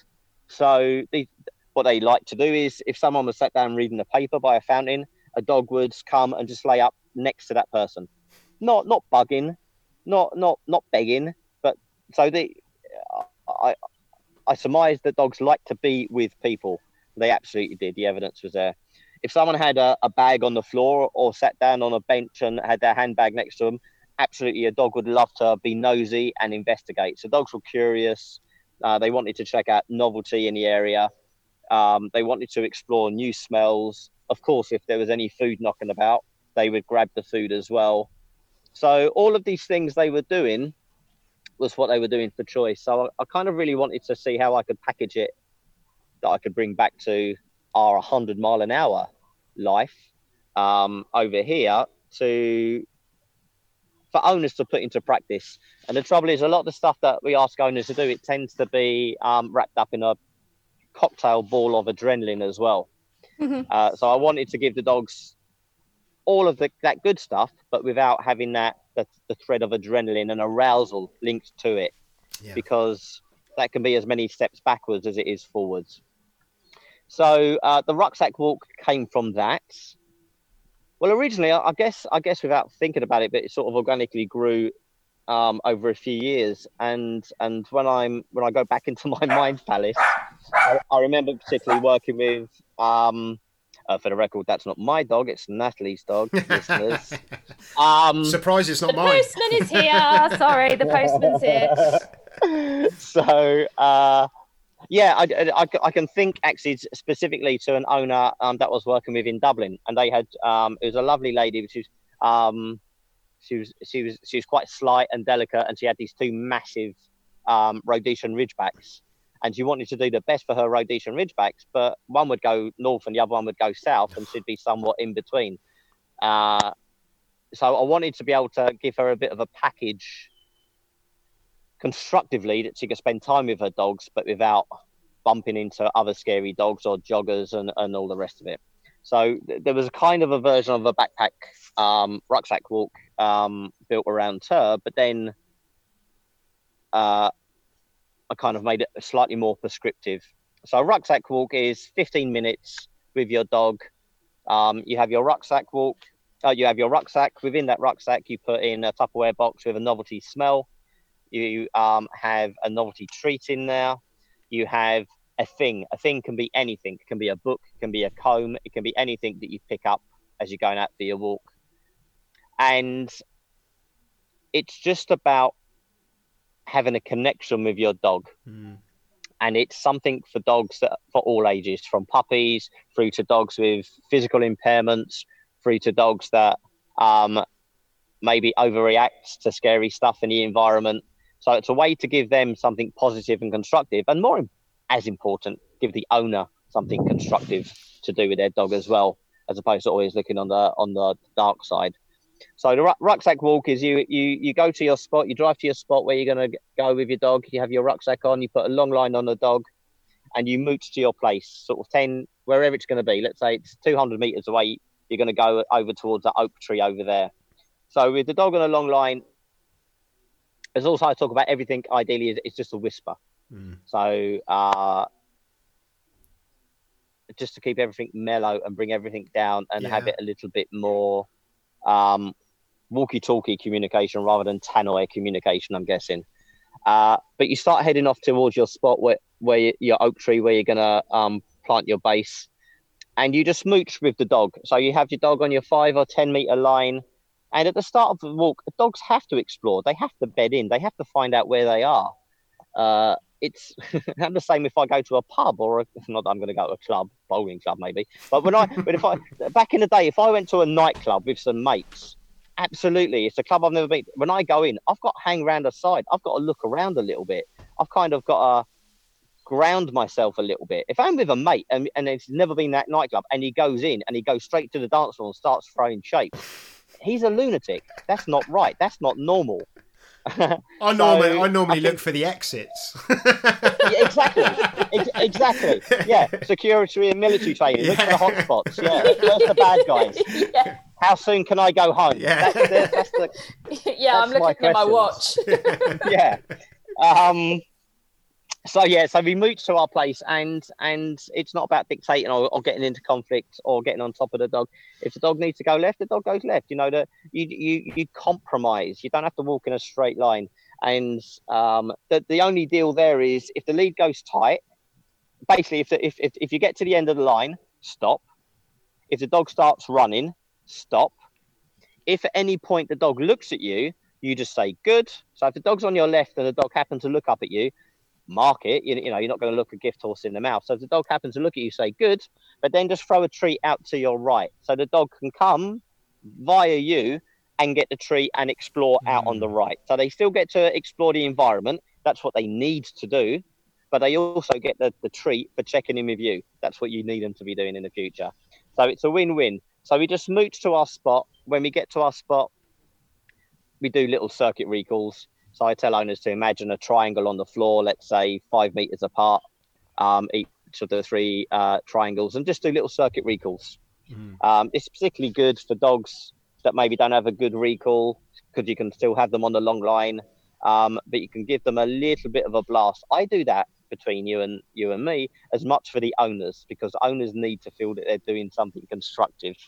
And the benefit of a rucksack walk takes a it, it's a little bit zen, it's a little bit abstract, and sometimes it's only when they get home and they're feeling better about themselves, they're like, "Oh, now I understand why that was that was a Yeah. thing to do." I've- so I I've- need to give them something measurable.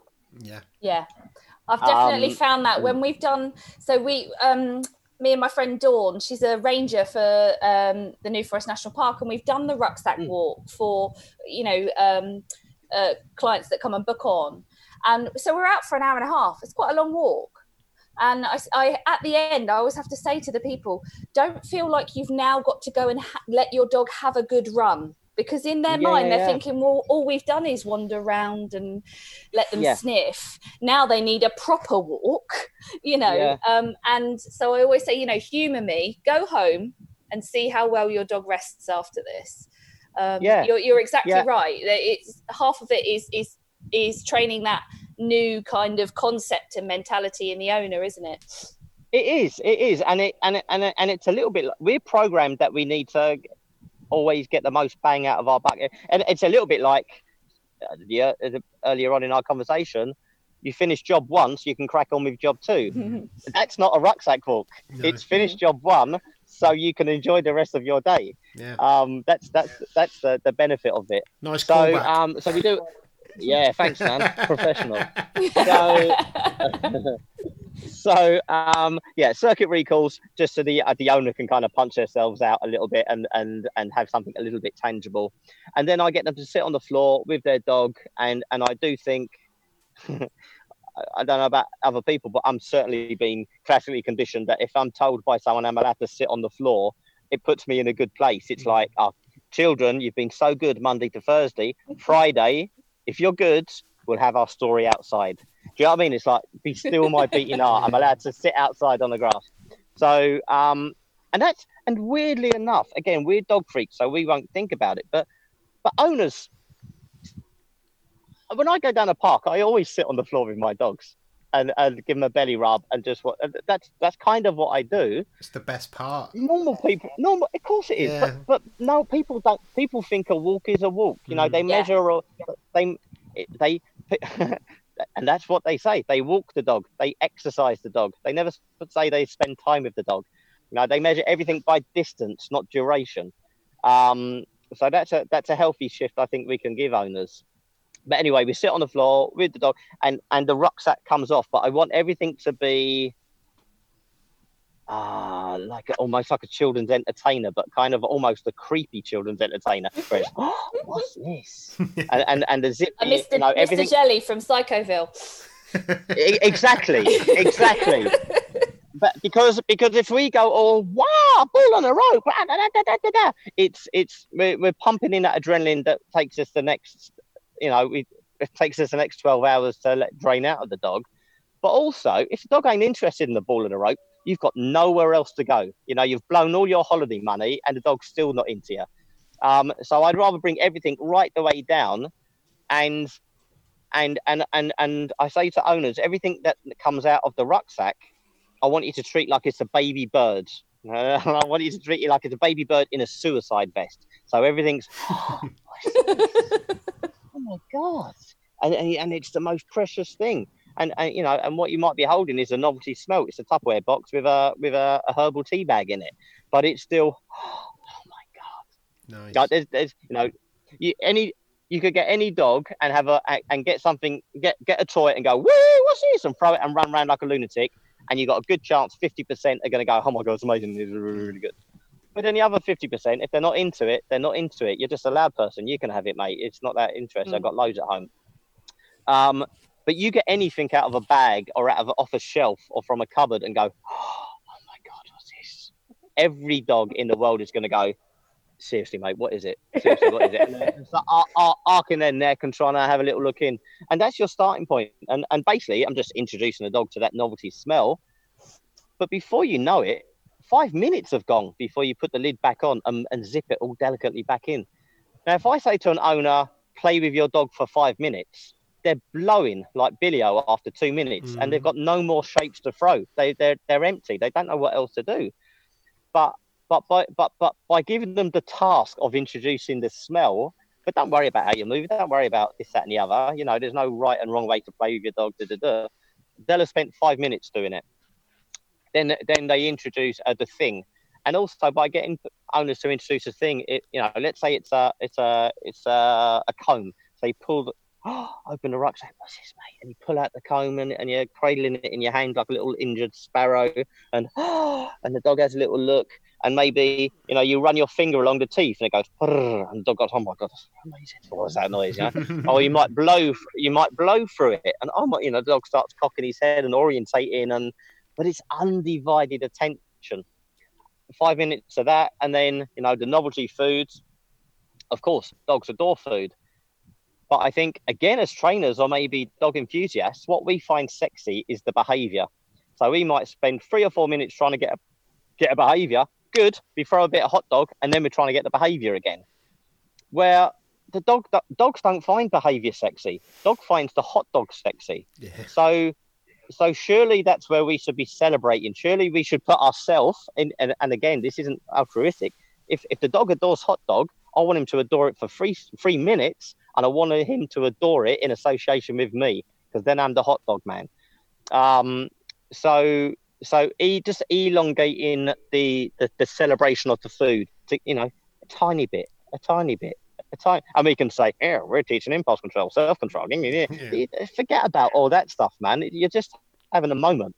Mm. Um, and then a chew can come out and uh, say you hold the dog chew while the, while the dog is up against your leg, like my dog in Cusco with the guy in uh, sat by the fountain. So the dog is just with you. They're chewing. You can have that physical contact there.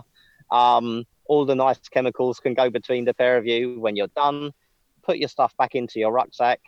Go back the go back the same way, um, the same routes that you took out. So you're not going over novelty ground. So you're not going to a brand new planet as far as the dog's concerned, and they have to start checking it out again. Um, and then it's still on a long line, still mooching back. But the only difference is when the dog checks in with you, say good, but don't throw the treat. Just give them the treat next to your leg. And what will happen is, and I don't even tell owners this, but the dog will start hanging out by their left leg as they or their right leg as they walk back to the car. Now, if I say to owners on the way out, practice your recalls, on the way back, practice your loose lead, all the joy will go out the session. Yeah. But if I say if they happen to look at you, grab it, throw a treat. If they happen to look at you, good, offer them a treat by your leg.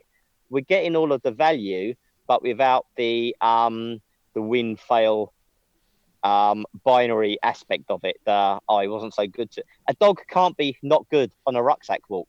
Yeah. How was your rucksack walk? Oh, it wasn't a very good session today. It is what it is. Yeah. it, it, it, it, it, there's no such thing as a bad rucksack walk. Tomorrow's another day, and you do it again, and you do it again, and you do it again. And what I find with my owners is, let's say they walk their dog twice a day. I say, well, you know, how long do you walk your dog? 40 minutes each walk. Okay, lovely. Instead of one of those walks, substitute it. I want you to do a rucksack walk every day, only for 15 minutes, and your 40 minute walk. But I want you to write the time when you go out the door and the time when you come back. And the rucksack walk is always longer than they thought. and the walk is always shorter than they thought. And there's the benefit for the owner as much as anything else. Um, th- th- there's a reason it's longer, uh, and it's and there's a reason they want their walk over and done with. Yeah. Yeah. So so yeah, so so um, that's kind of the rucksack walk. It's kind of it's kind of nothing, but it's kind of everything. yeah. It's it's everything. I Because if you can do that, with, It reminds me. Sorry, jumping in there. It reminds Go on, me. um, uh, actually, I'm only doing this because Corin's doing this right now. So my wife Corin, she'll go out to. Um, we got like a little pergola bit um, that we set up, and we made we we repurposed some old um, pallets as seating under there, and painted it all up like we're in Greece in our garden, um, and made this little Yeah. homemade table up there. And ever since we've had it, Corin has taken our little Jack Russell penny up there every day. But she takes it's a little bit like the rucksack walk, I think. But she takes some Tupperware up there with different food stuff up there, and she takes herself a glass of wine as well. And she sits up there for Yeah. about twenty minutes, and they just experience. It's like she calls it a picnic, like a Penny's picnic. So she go out there with all these little food bits, fruits, and things that dogs can eat. And um, and I watch them up there doing it, and they just the both of them absolutely love it. They're so in the moment. And bear in mind, this is Penny that like it's like Squirrel Central in our back garden, but our little Jack Yeah, Russell yeah, is yeah. just like doting, looking up at Corin, going, "Oh, when's the next thing?" And she Yeah. does the same thing, um, exactly the same thing, like taking the lids off the thing slowly. She'll taste a bit herself. go, Oh, that's really nice, and give a bit to 100%. Penny. It's great. Well, how how many other times have we just sat there on our phones? You know, you miss all this stuff, don't you? Of, of course you being present, you know, mentally and physically. Um, Yeah, hundred percent. And and and I find myself, I, I kind of, oh shut up, Steve, get over it. 'Cause, you know, my background is all very, um, big, hairy security dog handlers, and everything's everything's measurable, everything's tangible, everything's Mm. evidence based, and and and this maybe isn't so evidence based on, on the first impression, but um. Forget about the dogs to a certain extent. How often does an adult, how often does a human get to go to that place where they can just breathe out without without you know where it's all output. It, it's all pleasurable output and it's not just information and and, and flashing lights and, and all the other junk that goes with it. Um and it's i like no matter what the training is and I- think this is hopefully a tip for dog trainers that are listening no matter what the session is there's going to be a benefit of recommending rucksack walks to your client you know, it could be my dog's aggro. I can't go. You can do a rucksack walk. You know, my dog's in. I've got a Weimaraner. My vet said not a problem. Uh, he's injured. Just leave him in a crate for eight weeks. Good luck, mate. You know, it, it a crate rest. So any dog that's on crate rest, that, that that's an oxymoron. But any dog that's on crate rest, um, you know, chances are rucksack walks are doable for, for mental and physical, not stimulation. I'm not into medical and uh, I'm not into mental and physical stimulation. I think owners can take that as as as a bum steer. It's about physical and mental release. I rarely see dogs that need more mental, more stimulation. I need dogs Yeah. that need. I see dogs that see that need a tap Need less, that release yeah, all of that yeah. stuff. Um, and and as a bit of a project, I used to teach um, students in, uh, in, in the college. I used to teach animal behaviour and husbandry, and and they always looking for projects and studies to do. But I got them to stop people, literally stop people in the street and say, "What does the word stimulation mean to you?" And it always was more arousal, fi- uh, fizzy energy. I don't think most of the time we need to give our dogs more of that. We need mm. to give them the opposite of that, a chance to to to, to release all of that stuff. Yeah. Um, so yeah, you know, I, I work with. I, I'm lucky enough that I, I work in South Africa every year, and uh, times a year it's going to get very hot, and, and a lot of it is pit bulls and, and, and those sort of high energy dogs. Those dogs, they're, they're rucksack walker pros. Mm. So there may be a section with with ten dogs in in the one section. We have ten rucksacks, all different colours. And if this dog had the yellow rucksack today, well, then they're going to have the blue rucksack Oh, tomorrow great, and the yeah. red one. So they never know. And then what? You know, other rescue centres I'm involved with, I'll go in there and I'll sneak a little um a packet of sweets and a little note for the dog walking volunteers. Uh, "De- dear Jane, uh, dear Jane, Buddy wanted to say thanks for all your love. This is for you. Oh. So when they're doing the rucksack walk and they open it, man, Jane Jane is good for another year's volunteering if she gets herself a fun time master. Yeah. So it, it's it's just it's just it's just pleasant with without without a lot of potential fallout. One of the I- I, reasons. um, sorry, go in that. Go Oh, sorry, sorry. I was just, I was just going to say. I wonder what the Cusco dogs would think of coming down to a park with, with the way that our dogs are. You might be like me when I see the running group go past. What are you doing? but it's but it's and and you know it's cr- it's crazy. You know the Cusco dogs must think our dogs are just all on space dust It'd be, because every because we and, and we get what we train. We always get what we train, and and if we're not careful, we train our dogs to be gorgeous. So you know, a walk is you kick down the door and it's go, and they have to gorge everything as much as possible. Bah, bah, bah. It's supermarket sweep, and and because they know in half an hour they're back down again, and they might not get another go on that conveyor belt until tomorrow. It's too long, man. So it's if if if that's what we do with our dogs for three or four days, that's what our dogs are going to be doing for days five, six, seven, and eight as well. Mm. Um, so yeah, just you know, measuring things by duration rather than distance, taking our time, maybe even changing our vocabulary when we talk to owners. All Hmm. of this stuff helps, I think, because what I find is if I change if if I if I change my vocabulary when I'm talking to owners, towards the end of the session, they're using the words that Mm. that I want Mm. them to be using. And and within two weeks, you can get their pin number, clean them out, jobs are good. There's there's a really good um, Karen Overall quote. It's mainly about sort of trauma recovery, um, but Hmm. I think it, it can apply to to basically our, our culture with dogs in this country. And she says, um, if you think you're going too slow, slow down. yeah, yeah, absolutely, yeah. I Yeah, find when I'm out when I'm out with clients, I'm like the little kid, uh, like running behind, going, "Slow down! Where are you? Go- why are you rushing off on this walk? Yeah, We have something to Yeah. do here, you know." yeah, yeah, yeah. And it's like you know, if you- if you don't have if you think you don't have time for a half hour meditation, you need to meditate for two hours.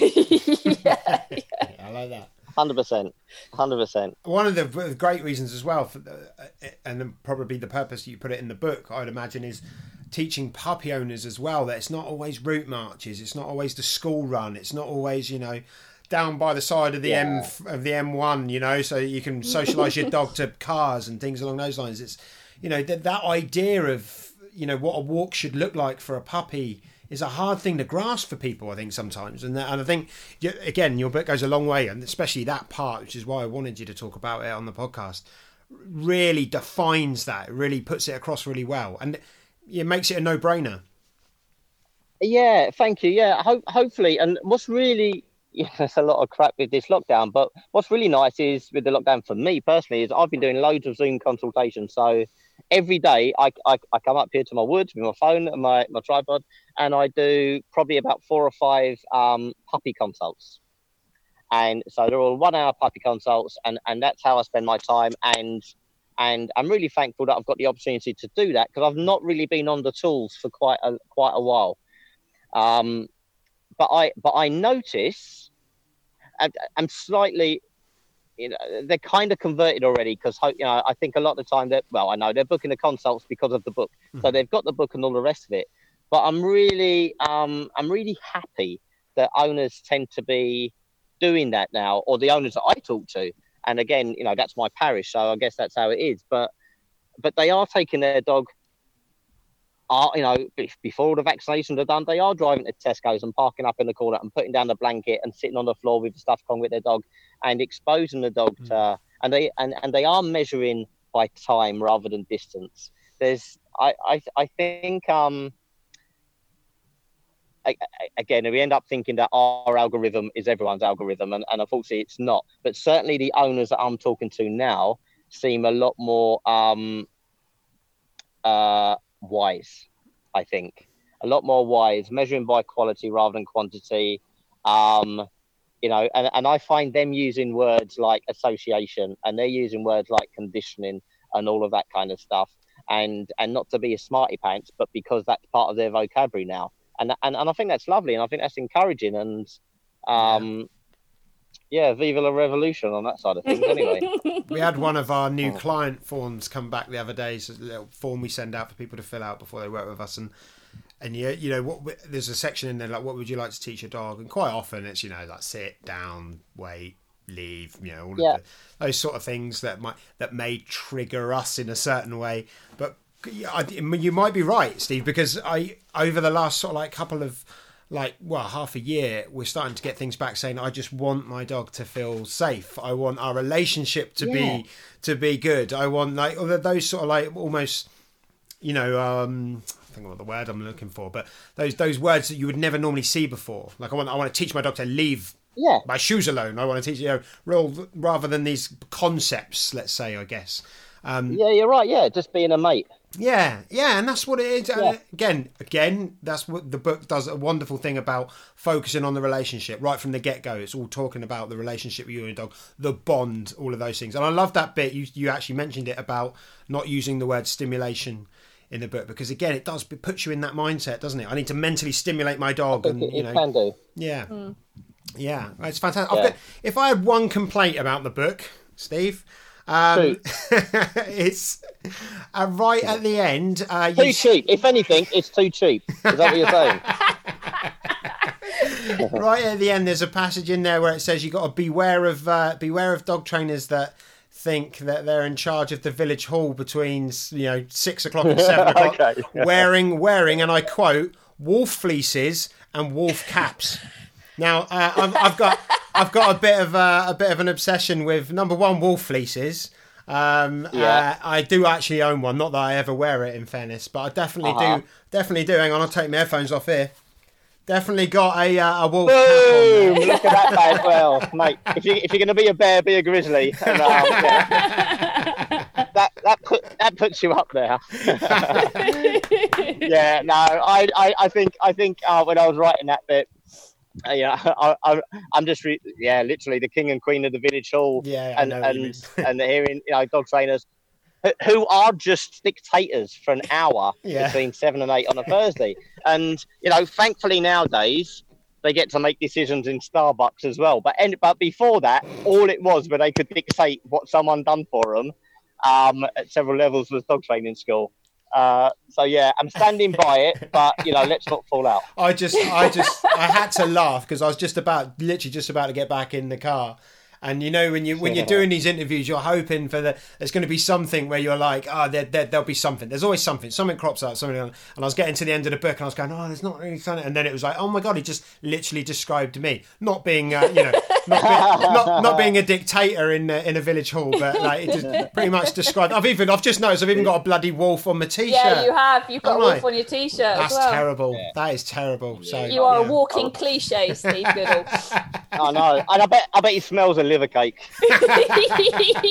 Have you met me? Well, you have met me. he wears his treat pouch even when he hasn't got his dogs with him. no, nothing else, just a treat pouch. Nothing else. oh, you have met me. well, we'll wrap it up there, mate. Thank you so much for Okay, coming okay. on. Yeah, Cheers thank you so that. much, Pleasure. Steve. It's been lovely to chat to you. Yeah, yeah, you're Well, making me want to go and sit outside in the woods. I know, yeah. I'm jealous. All right, cool. Thanks for doing your podcast, gang. It's a good stuff. Keep the keep the quality. It's all No good. problem. We'll give you a We'll shout have you when on it's again Well when the next book comes out. We'll we'll uh, we'll give you a shout. All right, that's the deal. All right, brilliant. Be Excellent. lucky. All right. Take care. Take care. Take care, Steve. Bye. Bye. Hey! There we go then, Mr. Steve was- Mann. That was good, wasn't it? Yeah. I, I anyone- hope I didn't offend him too much with my badger beard comment. I'd love to be to be for someone to say to me I had a badger beard. I like I sit there and I will in in the mirror in the morning. I will my grey hairs to get better on my beard because I've got a gang of them here on the on the sort of left hand side of my face as you would be looking at me, um, and I've got uh, and I've got a few sporadics over here. Um, Do you, yeah, need, do you want want them to join forces and just sort of get on with it? I actively seek out stress. it's a grey. Do what Jay?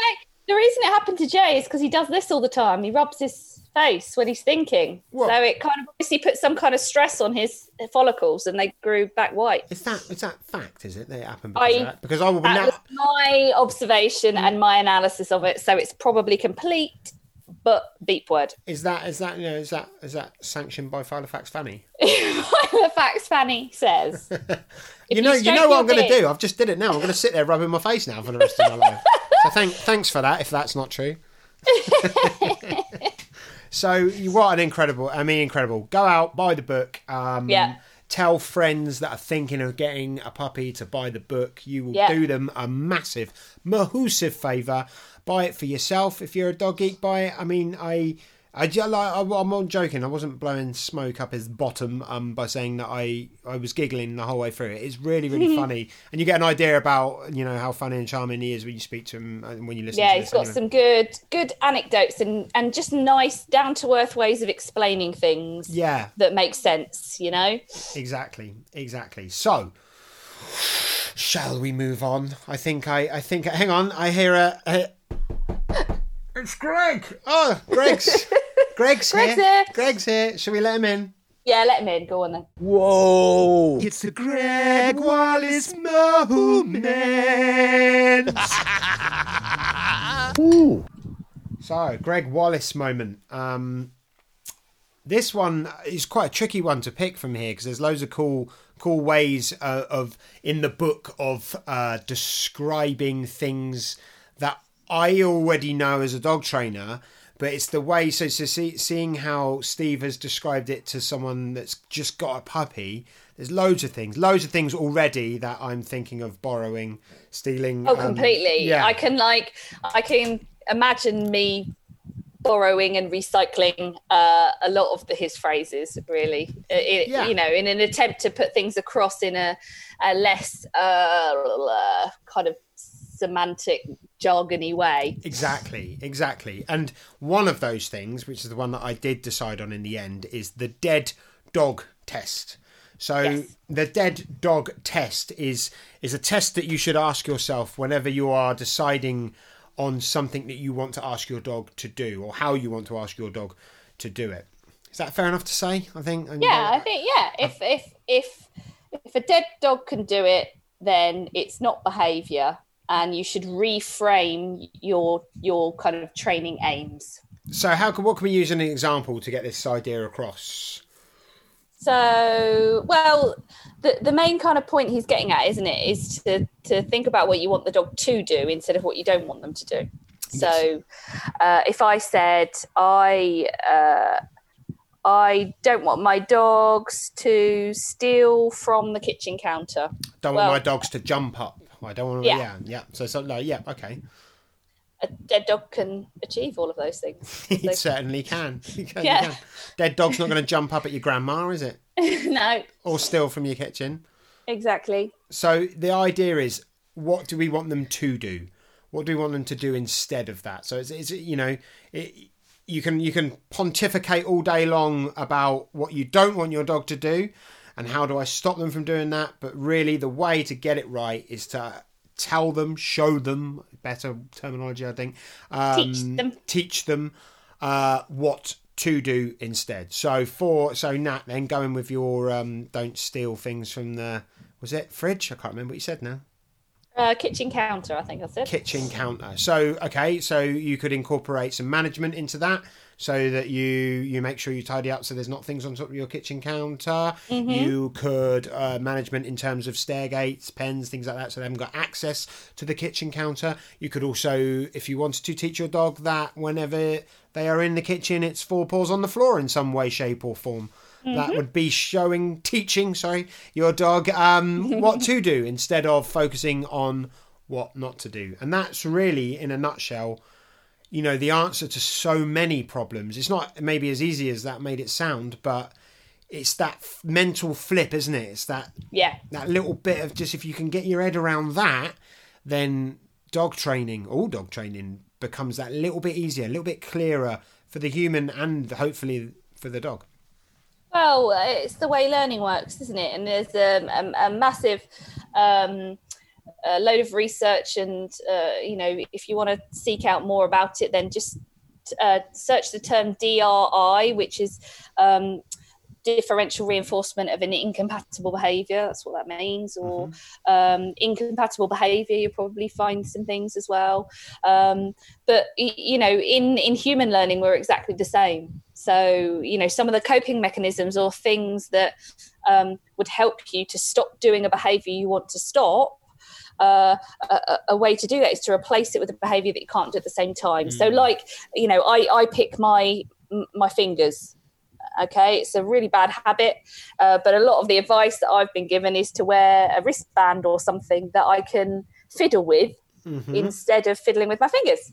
Yeah, So, you know, I can't do both at the same time, is the main concept. and mutually if- exclusive. Exactly. Yeah. Exactly. So what the what that's, that's I kind of think I like four paws on the floor. That's always a good one, isn't it? I Mm. um for a lot of things, in fairness, like jumping up and you know counter surfing and things along those lines. And you can again another thing in the book. Actually, if I was going to pick another Greg Wallace moment, this was uh, there was another one. There was a lovely quote about food.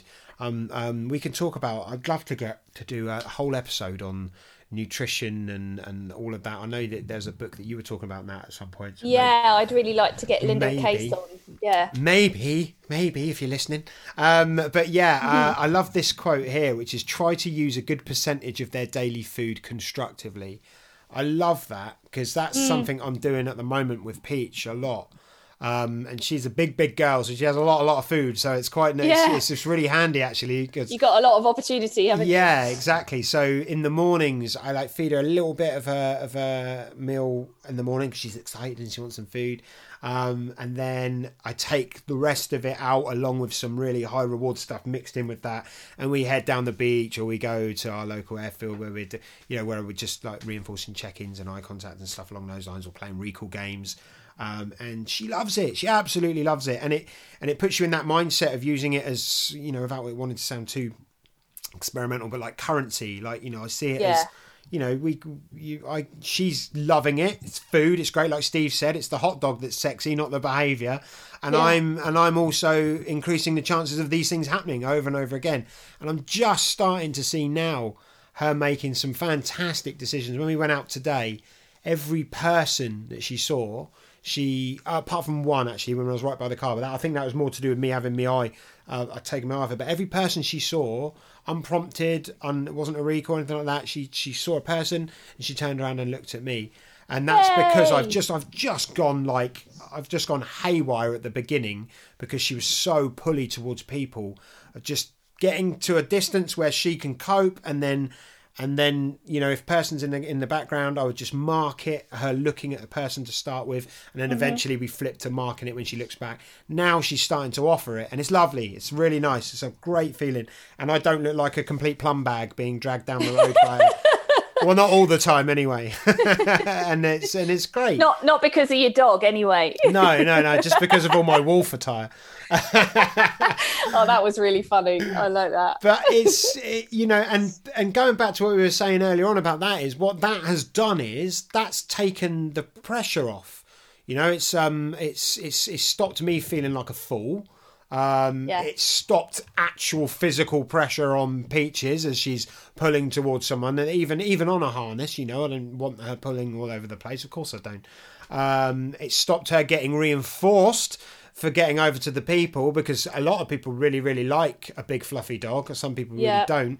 But I tell you what, it's our you know it's, it's a different kettle of fish when you have got a dog that you, that can just pull you if they want to, you know, across yeah. the road. It's, it's very different. You know, you can you can stand still when you got a Jack Russell trying to do it, but when it's a Newfoundland, it is you know it is a put your money where your Oh mouth is kind of. you're kind of going. You're if she wants to go in that direction, that's Yeah, where you're you're going, going. too. Yeah. So that was a really nice thing. Um, and, and about so that would have been my second. Well, I've done it. I've done two. I've done two now. Um, you know, try try to use a good percentage of their daily food constructively because that has been constructive. Yeah. Well done. Thank you. Pat on the back for you. I'll, in I'll give myself one. Good. There Yeah. you go. Well done, Steve. Do I get gold star? You do, yeah. Yeah. Can I write with a pen next week? Do you remember that at school? did you ever get that at school? Yeah. Where like you would write with a pencil, and then if you did really good handwriting, they'd let you write with a pen. Yeah. And I remember I was so excited. It's actually quite traumatic for me because I was so excited that I was allowed to write with a pen that I asked if I could take my pen home to show my mum and dad. And then I lost it. Oh no. And so my dad had to come in with me because I was in such a state. My dad had to come into school with me and explain that I'd lost the pen. But it was like the end of the world for me. I was so embarrassed and my I was worried my teacher was going to hate me. I mean, no one cared. It was a 10p Berol pen. Do you remember the Berol handwriting pen? Yeah, I remember the barrel pen. Yeah, they were they were the pen of choice for schools, weren't they? Yeah, yeah. The pen of choice. oh, I remember. I'll tell you this story. Slightly embarrassing, but it was when I was in junior school. I um, this is a double whammy. This is a complete trauma for me. So I really wanted a new pair of jeans. I was t- I was this was junior school. So I think this might have even been the first year of junior school. And I wanted a new pair of jeans. I'm like, I'm gonna beg my mummy, buy me a new pair of jeans, buy me a new pair of jeans. They bought me a new pair of jeans. First day at school, new pair of jeans, brilliant. They're brilliant. I don't know if you've ever had a new pair of jeans, but they're all a bit tight and everything's a bit hard Yeah. to manoeuvre. Needed the toilet. Okay, Right.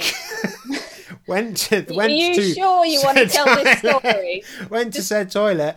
Couldn't undo my jean buttons. Nah, couldn't Oh, get. Couldn't. no, my tiny, Steve. my tiny Steve fingers couldn't undo the buttons, and I- and I wet myself. And him still stiff. You wet yourself. Oh, oh, I'm so glad you shared that with all of us. yeah, I'll I'm sure- regret it. I'll ponder on this over the next months whether I might edit that bit out. But uh, yeah, No, so I had that. I, I had that. Try, I, do you know what? I still dream about that on occasions. There you Do go. you? Yeah, so that's that's Oh, an embedded man. thought in my head. But yeah, It's- bless them. I remember Is shouting. you only you only wear pull up shorts now? I remember another part of this. I remember as because my mum and dad had to come and collect me. I remember as I was walking out down the hall, just sort of like just sh- saying really loudly, so I hoped people would overhear that. I fell in a puddle. oh yeah, that that old chestnut. Oh, I've sat in something wet. Oh no. But yeah, there you go. There's a little um, insight into what it was like to be a small uh, Steve. Little baby Steve. So on that note, then let us. Uh, shall we uh, move forward into a non uh, wet yourself anecdote? Yeah, let's. I think let's move away from the piss stained. Not much changed, I'll be honest. right. Okay, let's go.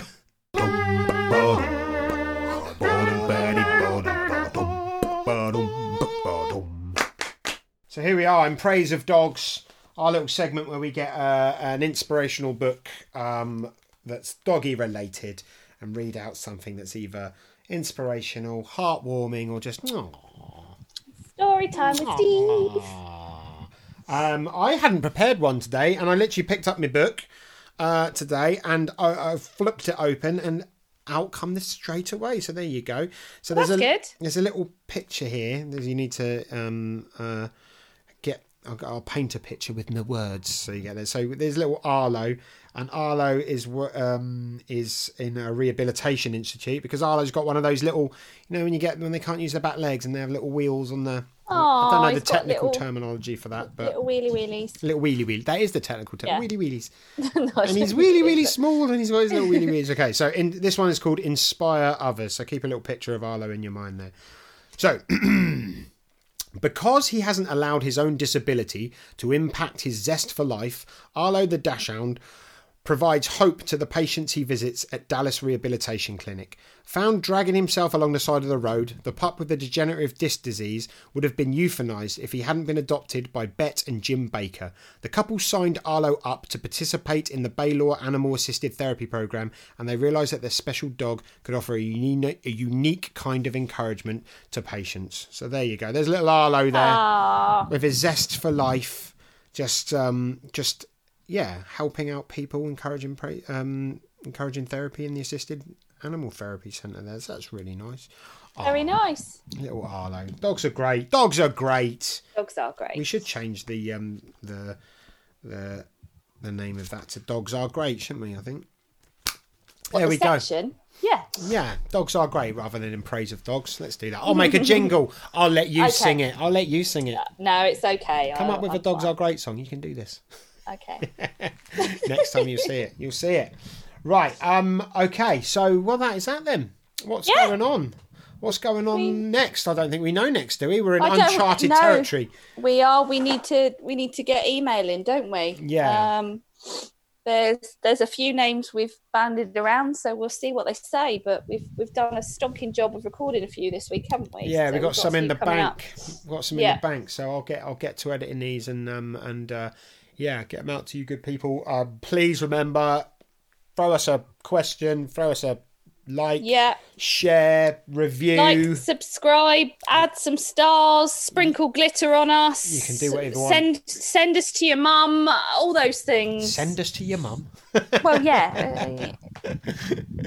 oh dear okay yeah send us to your mum Well, I don't know where we're, that pro- came we're probably out of lockdown now, so yeah, I'd, I'd, I'd like to go and see your mum, listeners. So yeah, anyone, in fairness, anyone, send us to anyone at the moment. Um, yeah, we might likely be out of lockdown. Who knows? Who knows? But anyway, it's your birthday coming up, It is. isn't it? Huh? Your birthday, and and and actually, happily enough, your birthday falls on the Monday that we are allowed to go and see you. I know. How cool is that? Huh? I know. So, um, So there's there's no more excuses for me being a hermit. I mean, I, I am actually busy on Monday, but so who knows, Nat? Maybe the next time we record, we might be in the same room. I don't Hey, know. Who knows? Um, although you know, I've quite enjoyed the the remote. well, I don't know about enjoy. if enjoys the web, it's been fine, hasn't it? Yeah, yeah. It, it works, doesn't it? It does work. It does work. Yeah. Yeah. Cool.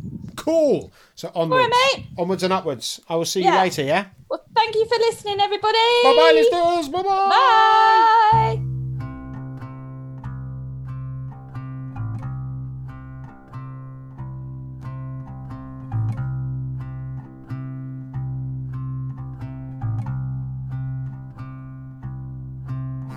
At times collide, ourselves divide, just like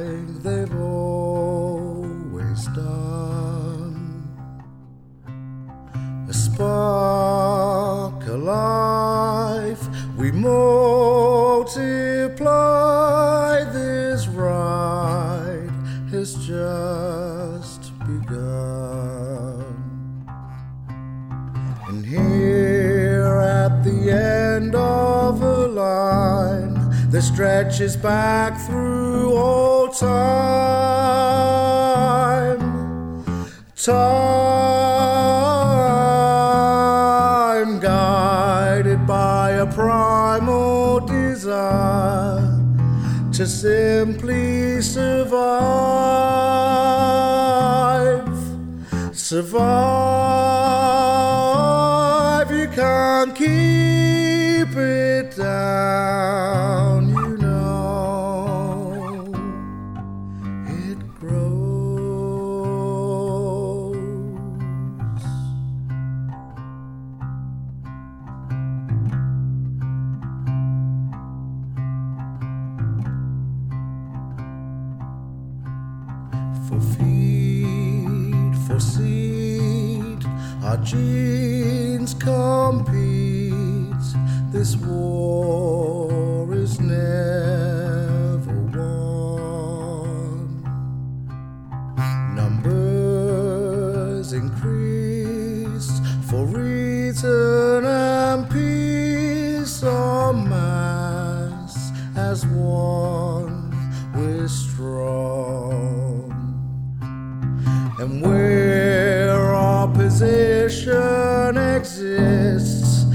it's our duty to persist, resist, and fight and defend till the end. Another's right to